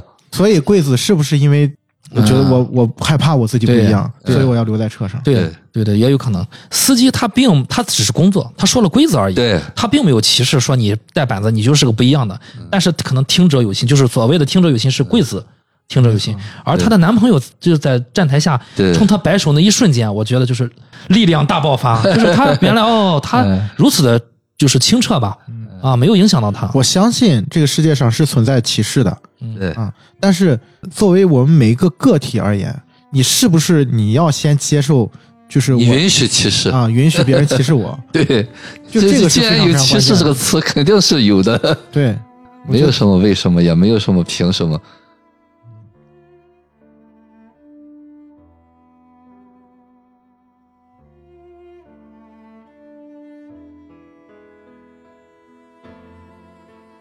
还想再提一下，就是关于这个牵线的冲浪比赛，因为这个比赛其实导演泼墨也比较多嘛，啊，就是着力比较多。呃，我一开始看的时候，我总是觉得有点奇怪，就是就是我感觉用的好像篇幅有点过长了。但是后后来看，因为他总是展现别人，但是后后来我才就是我看的时候，这用用下心来看，我非常喜欢就是导演展现的那个小茂，嗯、那个正面。就好像那个脸有点愁闷啊，太阳下晒的他有点睁不开眼，他也没有特别的表情，也不也没有言语，就坐在沙滩上，在那看那些高手们在那冲浪，就好像是一个天真纯是纯净的一个小男孩去学去去观察，然后就这么静静的，反而变成了我最喜欢的一段戏之一了。就导演总是拍浪人，然后拍他的脸，拍浪人，拍他的脸，然后后面就发生了第一次比赛之后，他自己去冲浪，我觉得这个是非常重要的，让他好像是什么无冕之王，就没有奖，仿佛又拿到了奖。其实，在那个比赛之后，导演还真是给了一个小奖杯的一个特写，不过那个小奖杯是呃浪友的，不是他的，我才明白哦，好像是不是就暗示大家心里面都有了一个奖杯，只要你来参加了，甚至我觉得贵子都有了一个奖杯。你们是怎么看待前后两次比赛对阿茂的的这个人的影响，以及就是导演在就用了这么长的时间去表演比赛啊？他呃导演想表达什么？就是我刚才有提过一嘴，就是说他就是这个片子，其实大部分时间都是一个很客观的一个视角嘛。啊，导演用了固定的长镜头的机位嗯啊，尽量就是让其实大家是能够意识到我们跟这些人物是有距离的嘛，嗯我们在观察他们的生活。嗯但是呃，少有的几个就是主观的试点的带试点的镜头，基本上都给了阿茂。就男主，嗯对，嗯。每一次这样的呃镜头都是给到了阿茂在看冲浪者嗯，对，啊，他们在冲浪，嗯。就是也有那个是吧摔倒的人，摔倒的嗯。啊，也有就是闯呃冲的不好的，嗯。也有就是特别优秀的，而且这些镜头都大部分都也都在这两场比赛里面展呈现了嘛。嗯。再加上刚才 Chris 提到那个很重要的那一场戏，嗯。就是第一次比赛结束之后，嗯。因为他没有听到自己的名字，他听不到嘛，然后也没有人提提醒他，所以他没有参赛。嗯。但是那场戏的结尾并不是他回家了，而是落在他自己去海里面冲。嗯。所以这些东西，我觉得都在向观众去展示阿茂这个人，他对于冲浪这项运动，他是有多热爱，他是真心喜欢这个事儿，嗯所以他不在乎，就是我要不要拿奖，我要不要参赛，因为你想，如果是我的话，我肯定会困惑嗯，哎，我不是报名了吗？怎么 就结束了？我也 我也没上，但是并没有这个东西。嗯然后他就是看，哎，大家在冲浪的时候，他也很开心，呃很很很开心的看着。嗯，我相信他在看的过程当中也在想，我怎么能画成这样？对，我我要想办法，我也得精进我的技术。对，哎呦，不行，我迫不及待，我也得下去滑去。对他应该在观察和学习啊。对，嗯然后这个部分其实也通过我们刚才最早聊的那两个傻傻孩子啊，俩青年，对，因为第二次比赛的时候他们俩也去了嘛，对，然后那个 特别搞笑，就是他说你报名了吗？我没有，那我们来干嘛？对，没报名来干嘛？现在能不能现报？一不行了，肯定不能现报，不行，明年一定要报。对，然后这最重要就这个，对就是他们在现场看完了比赛，他们说明年我们一定要报名，对，其实我发现，哎，他俩的轨迹和阿茂一样啊，一模一模一样啊。对所以其实他们投射了一部分阿茂的这个内心的活动。对，通过他们的话语，我们能了解到阿茂的一部分他内心的想法。嗯，然后也通过阿茂的这个试点，我们看到了，就是因为导演给了给到的都是一些展示这个运动很棒的一个点。嗯。尤其是在比赛里面，他你可以说空镜吧，因为没有演员嘛，啊，都是冲浪者，特水平特别高。嗯。然后我看到那些镜头时，我都觉得哇，好好精彩啊！嗯。所以这个东西就会自然而然就是让观看者就是被打动到，就是觉得哦，原来阿茂他看到的那个东西是这么美啊，嗯。就是你能理解他为什么喜欢了，就是你突然就那一瞬间你会跟他有共情，哦，原来是这么美的一项运动，你能理解他为什么在这个片子里面最后连工作都可以不要了啊，甚至自己的生命都留在了大海。嗯，他都要在这个海浪当中翻滚，你似乎能理解一些东西。其实这里面导演也设置了横滨来的一个浪友去问质问我的名词为什么不好，去质问裁判。啊，也是有有有人奔着名词来的呃，对。啊，所以冲浪店老板不不收这样的徒弟，对对对对，你你还不服这个成绩，你不服成绩你来干嘛？你别来，对吧？对你要不服成绩，你最后拿了第一名，你为什么就服了？你明明没想明白这个事儿。我只我只只会收那些就是会把这个联系人写成戈尔巴乔夫的人。现实当中，我们也经常会在讲，包括那些，比方说之前会这个运动员上场之前总是给减压、减压、减压。啊为什么叫减压？本身我们现实当中的这些竞技，那根本就不是减压，那就是比输赢啊。电影是胜者为王，哎，对，其实他这个电影就是我说这就雕在雕在这个地方，那那比赛你也完全可以和猫一样去对待啊，啥叫比赛啊？玩儿呗，嗯，对哎，拿到就拿到，拿不到我自己玩儿。但是呢，这个纯净的东西不是每个人都有的，所以我们看到就是在要的那个过程的痛苦，我们需要去看的。我们那么在意名词的那个东西，是比赛带给我们的吗？不是啊，我们需要被认可，对需要啊，被别人看见。对啊，那不都自己找不痛快吗？但是现实当中呢，我们都有这些不痛快在，所以才会有那么多的比赛，那么多的竞技。这就是失去了生命原始的本来的那种美的东西。但是没有办法，这就是我们现实当中的生活。其实这个部分也带给我们一些获益的部分嘛，对吧？你真的就是呃拿到了成就，对吧？啊，这个可能就是现实层面也有一部分的意义在。对，其实说实的话啊，就是拿到了那个东西哈、就是我也想到那个阳光小美女一样。重要的是，在这个过程当中，你用各种途径都可以达到快乐。所有的事情都不是你沮丧的理由。当然，这些东西一定是它有可娱乐性，但是呢，玩着玩着都当真了，这才是我们需要去去反思的。那个后来的那种感觉，或者很多人就说：“哎呀，那个第一名对他来说就那一瞬间。”好，马上又进入到下一个要争的一个过程当中了。对，啊，这才是可悲的地方。我突然想起来，就是最近那个日本那个花滑那个男的退役了，叫什么来？羽生？羽生羽生结弦，哦，羽生结弦。他他倒不是他他不是退役了他就是他退出了竞竞技了啊！就我觉得就有有有有一些相通的地方，就是我既然已经到了一一些比较高的高的程度，然后我还在日本的国家队里面去要去代表竞技，然后我竞技的时候，我又想去挑战那些高难度。然后，因为他要挑战高难度嘛，他要想让自己的就是他他就喜欢这个，所以他当然要挑战高难度高难度。但是在竞技层面，国家队的教练肯定是想想的是你挑战拿奖？对对你挑战高难度，你失败的风险太高了，没有人这么干。你就拿个你你既然是高手，你就拿个第二难度，你就能 PK 了他们就行了。但是羽生结弦这样，他肯定是是吧？你看呃那个奥运会上对吧？那个冬奥会上，他就是成绩也不是太好。但是你看，马上我就我就在想，其实我当时想，羽生结弦可能到了一个坎儿，他需要做一个决定了。其实，可能也另外一个层面也是他可能就是觉得自己在认真思考这个问题，嗯就是说我在我在这个过程里面，我到底追求的是什么？对对对，就是是不是这些呃我想要的，额外的声音，呃反而就是影响了我真正热爱这个运动的那个部分。嗯，所以说他最后就是回归到这个，还是做这个东西，但是是做了一个相当于一个团体的演出吧。说白了就是有这个盈利性的。然后他既然你在自己的这个兵舞团里面，你就可以自己放上一些自己想要的动作啊，甚至你高难度，你就是摔倒了，嗯，你来观众们买买票看的观众们，我觉得可以接受的，对，不是不可以。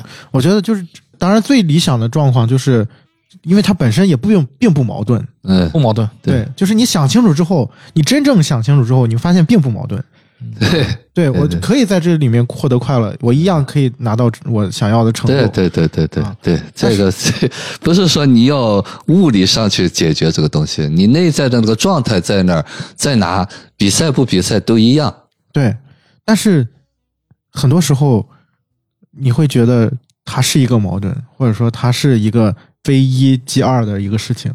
因为你内在是有这部分的，对。嗯，其实这个部分跟电影创作，我觉得就是艺术创作也一样，就是你比如说，之前有很多的这个情况是什么？就是比如说我我我要拍一部电影，然后我拿到了很多钱，然然后这个时候投资方跟我说，要你要用哪一个明星啊，要有一个很演技不太好，但是很很有流量的，或者说他就是投资人的一个亲戚。嗯这个时候导演就会呃有一种心理，就觉得你阻碍了我的艺术创作。然这个这个事情本身没有什么问题啊，我只是觉得就是每个人他的想法会不一样。嗯，但是有些人会面对这个问题，会想说，那我接受这个部分，就是这就是我要做这个事情的，我要接受的一个部分。嗯那我这么做了，不代表这个事儿它的结果它就一定是不好的。对，对你或者成就了一个不起眼的演员呢？对，是不是同样一件事情，可能你的想法不一样，你你对于这要个事情的判断，嗯，它就是不一样的。对，我觉得这事都是相通的。对，其实你说的这个意思就是我们一直在强调的，没有什么东西，就是我们总是在说这个限制那个限制你，你所谓的限制你，你就是有预设，啊，你怎么知道那个东西就一定要那样呢？啊，你还是有一些执着和控制在里边。但是呢，这个东西其实最隐性的东西，啊，就是我们永远不知道。就我经常在说，就是有人就会问说，那么难道我们就不应该有期待吗？我说你可以有期待，但是你要为那个期待买单啊。啊，你必须要知道这个期待是你的，不能让别人为你期待买单。就是说，你按照你的意愿去做了，也你没有按照你意愿去做也好，你总会就是这个结果，它总会不一定是你想要的。对对，你必须要接受那个结果。嗯，可能大家会觉得说，就是如果按照我的意愿去做了，这个结果不是我想要的，我可能内心没有那么痛苦，或者说内心就是嗯可能就不会就是说自对自己有那么多的责备。对嗯对但是你会你要想到另外一个点，就是这个世界上有大部分的事情是你没有办法按照自己的意愿去做的。那那个时候你该怎么办？你就是是不是允许那些东西自然发生？嗯啊，但是这个允许，说实在话，我们现在真的做不到允许，就是我们看到那个不允许就可以。嗯其实这就是成长，不是我很多人有一个误区，总是要学着我说了一个接受，就得去学接受。你要看到你可以不接受，这个就是接受了。就是我们很多人就在追求这个东西。哎呀，说这成人是什么样？哎呀，我说你别说了，你当你想做成人是什么东西呢？你肯定不是成人。嗯你再要求自己做的时候，那你就说明你不服这个东西啊。当然，因为太难达到了啊，难不代表你没有机会。就是当你接受了，你可以就是走吧，这就叫臣服吧。到了那一天，你可能不是你追求的东西，别人会说：“哎呦，好，你怎么样了？”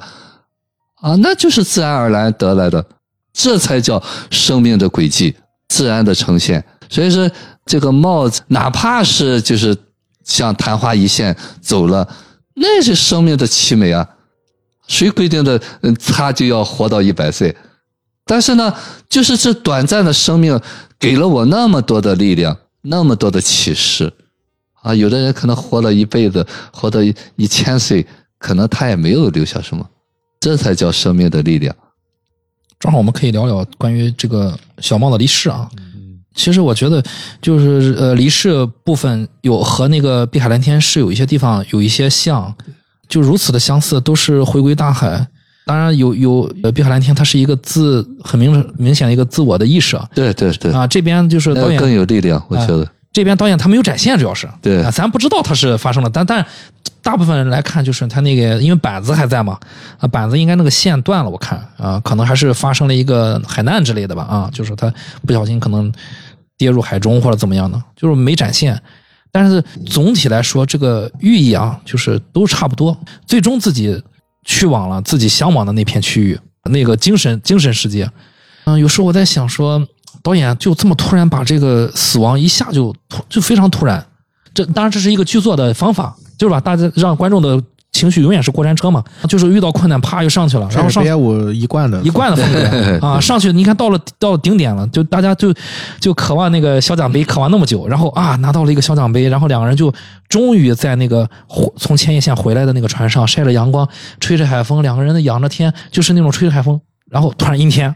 然后还没等你反应过来，哎，然后你看他下海了，然后没了，把这个死亡这么突然的展现给我们观众的时候，让我这次在准备这期节目的时候有一个想法啊，在搜这个女演员大岛红子的这个生平的时候，我是一无所获。当然我去国外搜了啊，我一无所获，因为呢，这个人在我看来挺传奇的，拿到了最佳新人两个最佳新人奖，但是只拍了这一部电影，就突然消失了，好像戏外的这位女演员和戏中的小茂好像有一点像，对我来说，我才意识到哦，导演用这么突然的方式，就是跟我们在说这个，永远还是那个好像那个事情，生命无常，无常即有常，无常就是常。不知道于果老师怎么看阿茂的这个死的这个部分？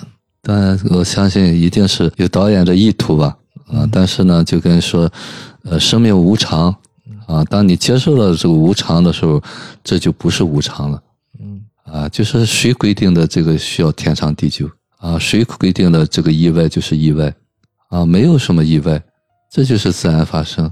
我们面对自然来说就是很渺小啊，我们人就是就是很脆弱的啊，只是说我们自大的觉得我们应该永永远活着啊，这个东西我可以控制。呃，或许就像你刚才在讲的时候，小茂可能即便是离世，他也没有那么恐惧。就是那一刻他融入大海的时候，或许是一种回归呢。只是说那个碧海蓝天那个他是比较有意识的那种啊，他呢其实他是义无反顾的。就那一段其实很打动人，就是女朋友一个劲儿的呼唤他的那个感觉。就是不愿撒手那种。哎，对，处理手法是不一样的。北野武的这种冷峻的这个东西，突然的这个东西是他的一个风格吧，但是呢，是给一个回味的。那么这个里面呢，呃，好在就是北野武他经典就经典的，他没有衬托，他也没有煽情。没煽情啊，哎，他就好像这件事情，甚至会让你觉得是没了吗？对对，哎，啊，这种留白就是，我觉得导演可能也有一种让我们遐想的想法。对，哎，或许哪天他回来了。对对对啊，真有可能。就是我一开始觉得我，因为就是太突然了，我在想，嗯难道是上了别的船，还是怎么回事？总有我总觉得不可能啊，就是刚刚的拿到了奖。但是我现在在看，我突然觉得导演好像也是让我用这种方法，让我们感受到了贵子的成长。贵子好像坦然的接待了、接受了这一切，这个好像给我们就是就所谓的啊，就是如果我们从剧照来说，好像给观众打了个板儿，对，对，假如发生了这个，你可以怎么面对？你可以怎么面对对？我觉得这个是才是最重要啊的一件事儿，就是呃因为刚才 Chris 也好，于果老师就是在你们的话语当中，其实谈到了另外就是这个这个事情的很关键的两个点，就是第一，就是这个情节发生的时候，我们的反应是什么？嗯。你也可以就是转化成日常的用语，就是当死亡发生在你面前的时候，或者说当你发现哎呦死亡这个事儿的时候，你的反应是什么？嗯。然后第二点就是你通过柜子，你其实看到了你可以怎么做。就这个电影本身带给我们两个比较关键的一个点了，就去思考的部分。嗯，对。然后另外一点就是，因为我之前看憋武他自己写的书的时候，他就他其实描述过这个问题。他的电影里面几乎每一部电影都是这个主题，死亡的，而且都是那种就是突如其来的，或者说是他对于死亡的描述可能会让你觉得没有那么的可怕，或者说是他就说他小的时候以为就是人只要做善事儿就不会死，就是你你行善你就可以就是长生不老，就是他有一种这种朴素的这种情感，嗯。直到就是就是他师傅，就是大家如果看过，就是前一阵那个呃 Netflix 出过一个电影叫《浅草小子》，嗯就是根据他自传改的嘛。嗯。然后就是拍这个北野武年轻时候的事然后里面就讲了一段经历，就是他真实发生的，就是他做漫才的时候，对他影响很大的一个呃师傅，嗯。他后来离开了这个师傅，然后然后自己去闯荡嘛，然后他就是功成名就的时候，然后就赚了很多钱，但是他师傅就很落魄嘛，然后他就呃经常回到那个地方给他师傅钱，然后就有一次他回去就给他师傅留下了一笔钱，然后陪他师傅喝了个酒，然后他师傅就很开心，但是没想到就是北野武走了之后，他师傅就就是因为好像是醉醉酒在家里就失火，然后就就烧死了。嗯然后这个事儿就对他就是呃影响就很大嗯，然后他第一次就是感受到了这种恐惧，这种死亡的恐惧，嗯就是而且是突如其来的，就是毫不讲毫不讲理，没有任何道理。嗯然后第二次就是他说那是他第一次意识到哦，不是说就是我行善事我就 我就长命百岁。嗯然后他第二次感受到真正直面这个东西，就是他大家知道他是受过伤嘛，嗯他说面瘫嘛，嗯，烧伤的是吧？对他就是因为他骑摩托车，然后出车祸了。他有有点类似于这个前不前不久那个林志颖那个车祸，反正就是面部受到了很大的伤害。然后他说，就是也做了很多手术，这个面部，嗯然后就导致你他现在就是脸一抽一抽的嘛，就是面瘫嘛。嗯其实是因为他那个车祸嘛。嗯然后他就在那个住院的期间，他就对于这个事情就思考了很多，嗯就想了很多嗯，就是从害怕、恐惧到最后就觉得，就反正都得都得有那天。然后那你你想它干嘛呢嗯？有什么用呢？他说，如果我可以为为此，就是说保护我的身体，我去呃戒掉某些不好的习惯，比如说不抽烟什么的，然后怎么怎么样。但是他就觉得说，如果我要放弃所有的，那我跟死了也没什么区别。然后他就觉得说，对于这个事情，他就自己有一个判断，他就觉得说，死亡这个事儿，嗯早晚有一天，没有人能够避免。嗯那那就你就你现在该干嘛干嘛。你想这个事儿，难道你想到死吗？然后他就把这个他的这种生死观，就把它放到了他的作品里面。嗯，就是你会发现，就是这里面包括就是尤其是阿茂这个人物，嗯你发现他当然他从事的一个有一定危险性的一个呃运动吧，嗯啊，但是他并没有想过这个事儿。嗯你会发现这个片子里面从头到尾，除了那一那个冲浪板独自的冲到这个岸上嗯，你看不到任何就是跟这个事情有关的，就表达这种恐惧的部分嗯。他都在赞扬这个生命的这种力量，嗯跟这个，呃尤其是当最后那个龟子他贴了那个照片，然后把那个板子送送到大海的时候，嗯你感受不到一丝丝的，就是说那种恐惧的东西，你总会觉得哦，好美啊！你会你会看到那个照片，你有的时候你还会会心的一笑那种感觉。所以我觉得这个才是，就是可能导演希望观众理解，或者说他希望传达给大家的一个东西。嗯我觉得这是蛮有意思的一个事儿。对，他那个结尾是他处理的，呃，非常那种叫意象化吧，就像知识骄阳那个呃写的那本书一样啊。其实我们实际上就是死亡是生命的一部分吧，啊，你有生就有死啊，只是说我们可能更多的是想到没要预备什么时候死。可能刚才夕阳讲的这个东西，可能导演就是要告诉我们，随时可能会死亡。其实他的几个电影我看都是有这种突然死亡的这种东西。啊就是他不是你你想他不到他就不到，你想他什么时候到他就什么时候到。对对对，更多的时候是一种就是命运的一个安排。对，然后你你对于他的一个困扰，基本上都来源于你对他的一种恐惧吧，就是或者说对你人生，呃，我们经常讲说，可能你会有遗憾，就是对于过去的事情，然后或者说你对于就是呃什么时候会有自己消失的那个时刻，然后包括你身边亲人的消失的那个时刻，你会恐惧，你会害怕失去，就这些都是呃真正对于死这个事情给你带来的那些感受吧，嗯。很嗯恐怖的一些感受，嗯。每个人都有。我之前看那个就是弗洛伊德的那个他写的自传，连他都有。嗯因为我们都小过。啊，我刚才说的是欧文亚龙写的那个《知识骄阳》那本书，其实就谈死亡的，就是这个，就是我们每个人都经历过那个对死亡有那么多的恐惧、那么无助的那个过程当中。那么我们只是说能够接受了这一部分的时候呢，就会情绪转化。或者是状态转化，那个东西我们不是天天想着可以随时死，但是那个来的时候，我们可以马上从那个早年的那个恐惧死亡的那个就是盲区里边出来。其实这也是呃编导的这个东西，用很多的呃镜头啊或者构思啊，包括我们在做节目的都会我们先要知道自己有那部分。啊，就是刚才他说了，每个人都是从那个很无助的，就像那个蚂蚁随时被被人踩死一样。啊，你必须接受这是你的一部分。当你接受了这一部分的时候，你才能够真正超越它。所以说，这个东西我们有不是问题，就是我们先要看到，在我过去的这个生命当中，它占了多大的比例，那么是不是充斥了我整个的生命的认知里面？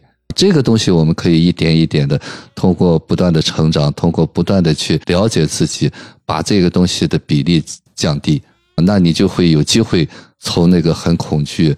很害怕死亡里面出来啊，所以说每一次的这种经历或者你见到的东西，都是给你一次认识你自己的机会。嗯啊，这个电影也是给了我们很好的一次面对死亡的机会。其实最后还想再简单聊一下电影里面出现了就是女士啊，当然就最主要的两个就是这个桂子，我们刚才也聊了很多啊，再就是剥橘子的这个女孩啊，因为其实剥橘子女孩。如果在不不给这个小茂剥橘子之后，其实就可以不不出现了。但是我们可以看到啊，自从小茂之后，导演给了剥橘子女士可能三次段剧情啊，他又不停的给别人 给各种人剥橘子，甚至守着自己的男友剥橘子啊。嗯，就是我个人感觉啊，感觉像是这个人在无意识的重复。嗯，我是有这种感觉，因为她男友磕倒的时候，她说了个笨蛋。但是就是对比那边，就是你看到就是那个柜子，他是在每次都是在叠衣服，对啊，他也不干什么，他也不他也不指导啊，说你你这么滑，你那么滑，他也不指导啊，或者怎么样的，他只是说呃要不要喝水，我去买瓶水，啊，要不然我就给你叠衣服，你去参加比赛，我可能有点担心，但是我不会告诉你。其实他们有手语交流，但是他很少啊，他不会告诉他，就是一个简单的陪伴的关系。对，但这边呢，就感觉总是在。好像不满足，总是在寻寻觅觅，不是也不知道他寻寻觅觅寻了个啥。嗯，你们怎么看待这两个这两个女性的对比？这我想起什么？我想起那个让你做他的女朋友。啊，对他让我坐下，你说啊？我觉得就是是有点。于老师曾经用过一个这个词儿，嗯，就是刷存在感，就是我需要别人需要我，这是一个很重要的一个点。就是我觉得在，就是我说那个剥橘子那个女孩儿，你会看到她之后好多次，他不光是找阿茂不接他这个茬了之后，他不断的找这个身边的，就是各种不一样的男孩儿，然后帮他剥橘子，但是她并没有离开她男朋友。她为什么看不见她是有男朋友的呢？这不是个问题吗？要不你就和他分了，你再去找别人剥橘子。就后面慢慢的就比较过分了，就守着她男朋友在和别人剥橘子，她男朋友看在旁边，因为很郁闷，因为因为她男朋友可以提供剥橘子的人提供不了的东西，嗯，那但是就是剥橘子的人有她男朋友身上没有的东西，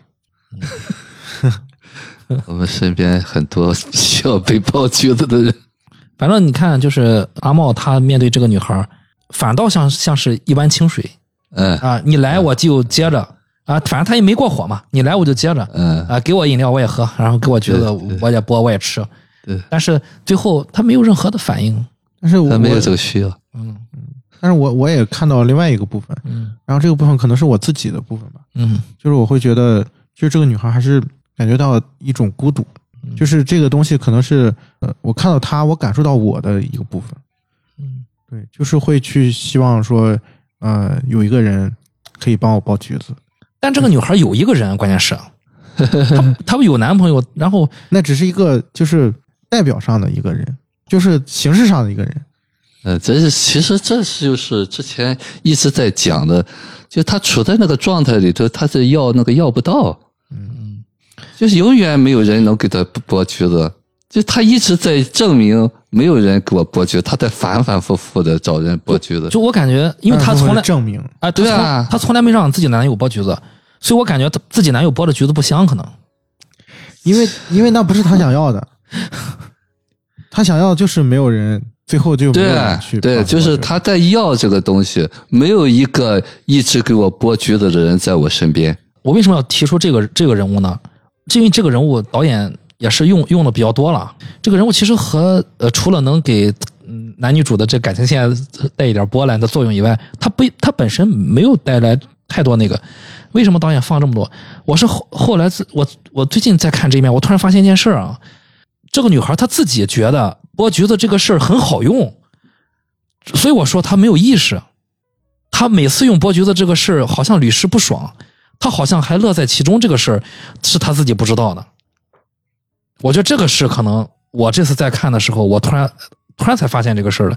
就在我看来，本来就是这个事儿可能不太好，对吧？你有男朋友，你就让男朋友播，要么你就和他分了再让别人播。然后现在我才发现，说，哎，他还乐此不疲的，他觉得这是个办法了，那就他就很难上来了。他把这个东西用的还挺溜的，他就很难上来。重复，对他重复了，他在重复这种感觉。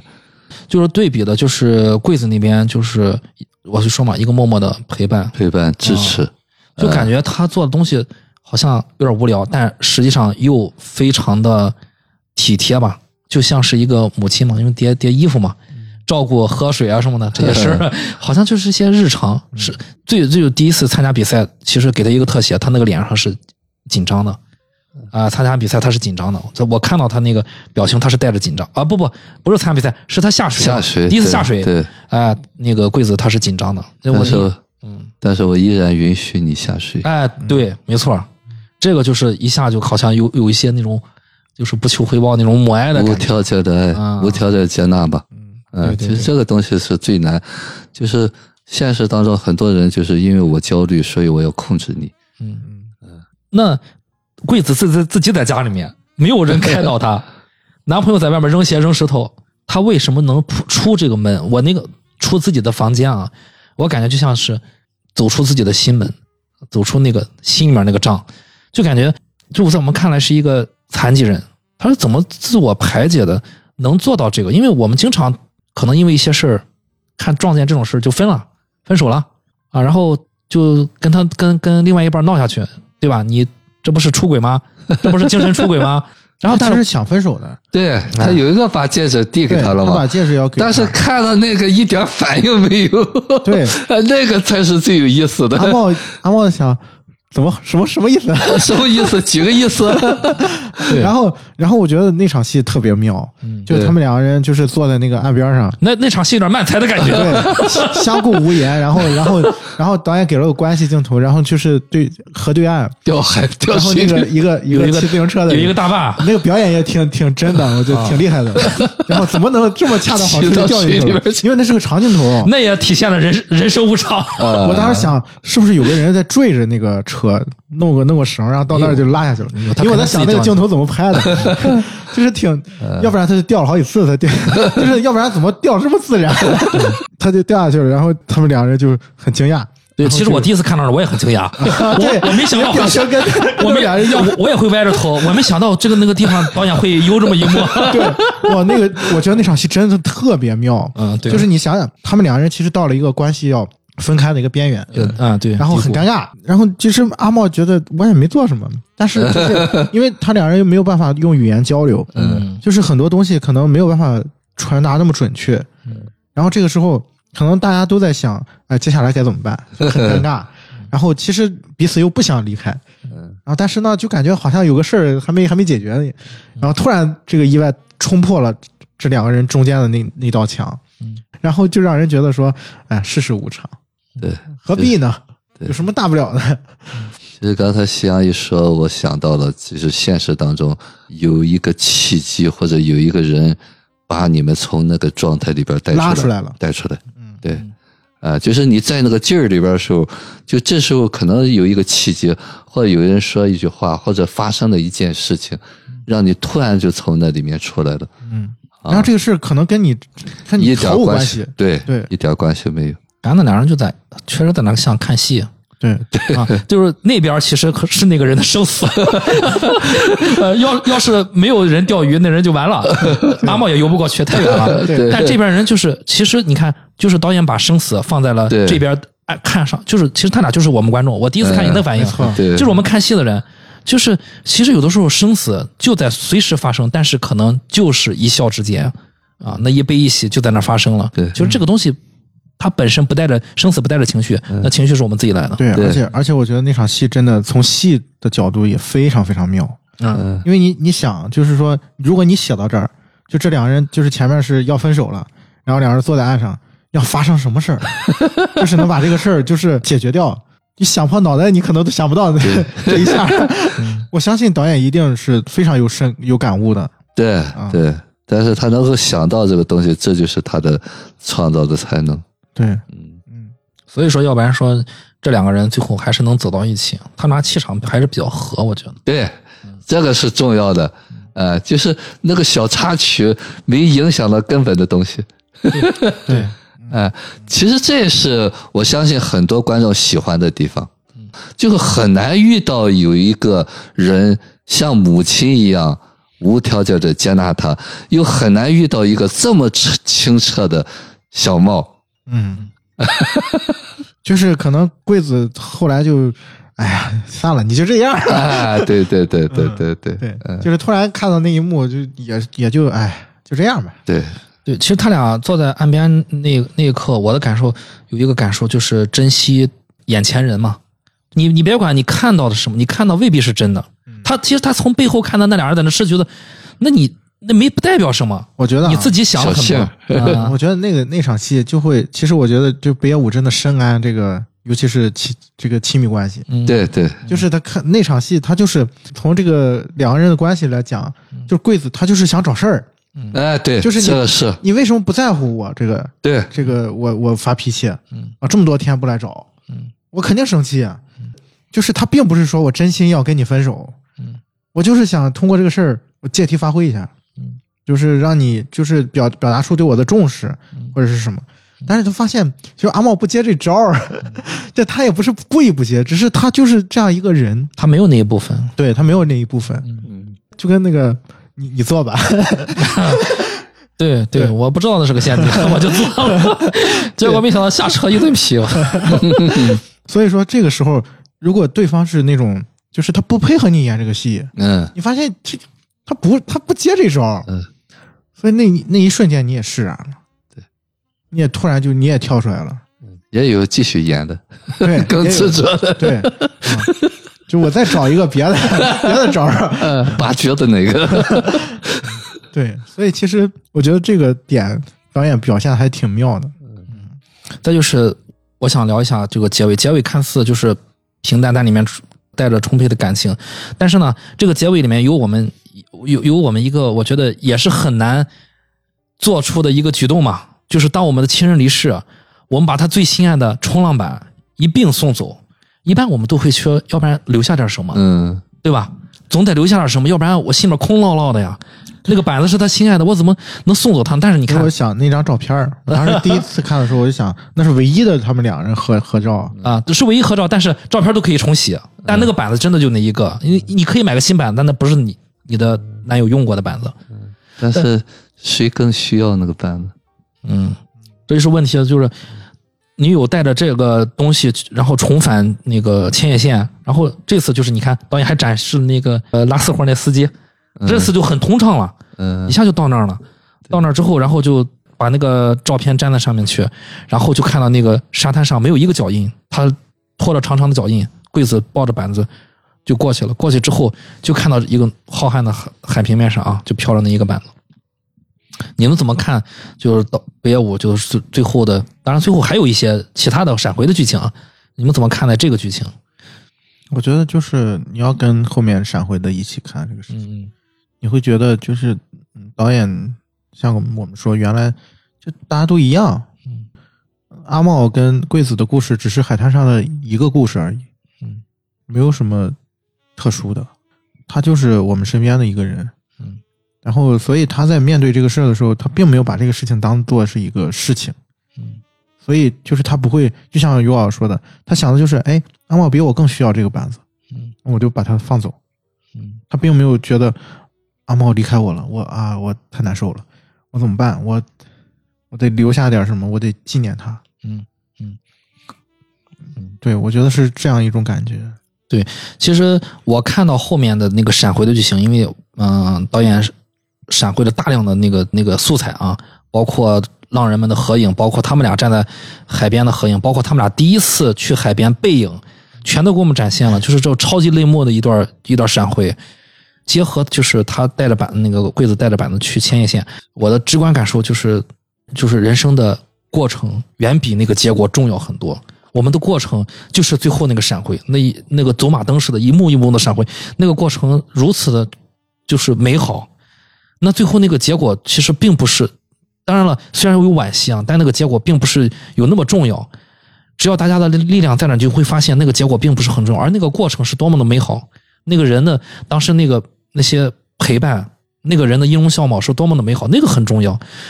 所以，当那个人很的过程很重要的时候，你会发现，那个那块板子对那个人是很重要的，那就让他随他一起去吧，那一定是最他他最想要的，那是最符合那个过程的，我是这么理解的。于光老师呢？对，呃，我们真的做到像柜子那一幕的时候，就是这已足够。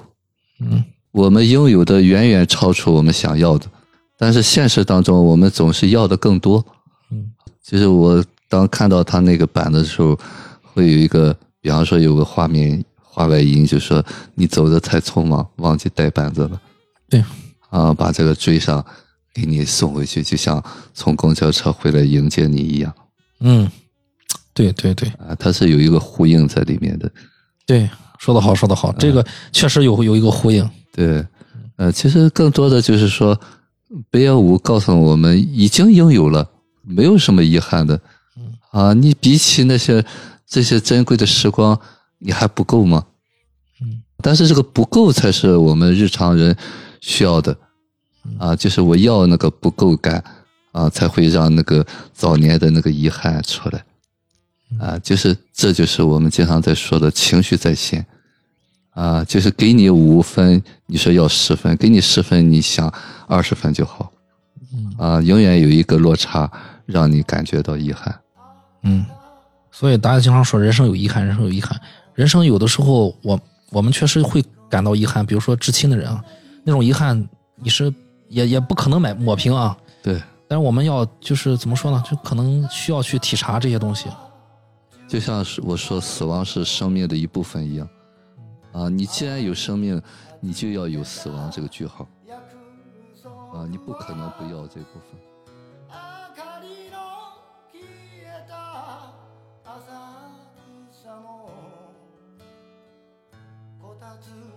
つのアパートで。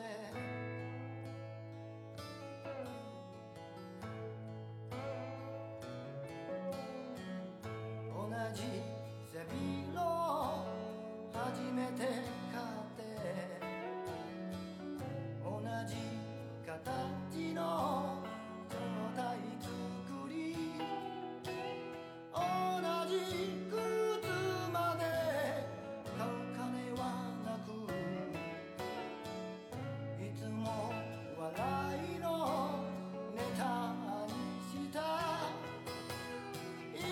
God.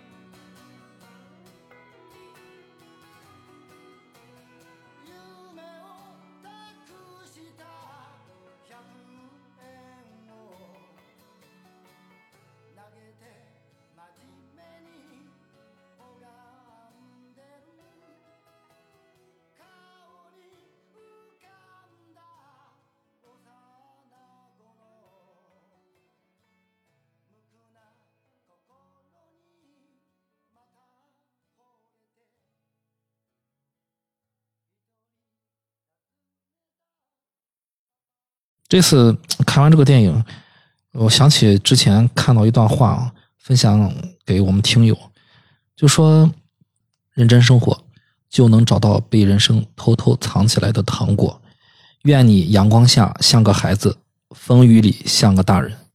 我觉得最后这段话特别适合这个小茂的故事的结局。对，愿大家所有人啊，阳光下像一个孩子，风雨里像一个大人。共勉。嗯，夕阳嘞，还有补充的吗嗯没了。？OK，那我们就录到这儿吧。嗯，好了，拜拜啊，拜拜我们路上见，拜拜。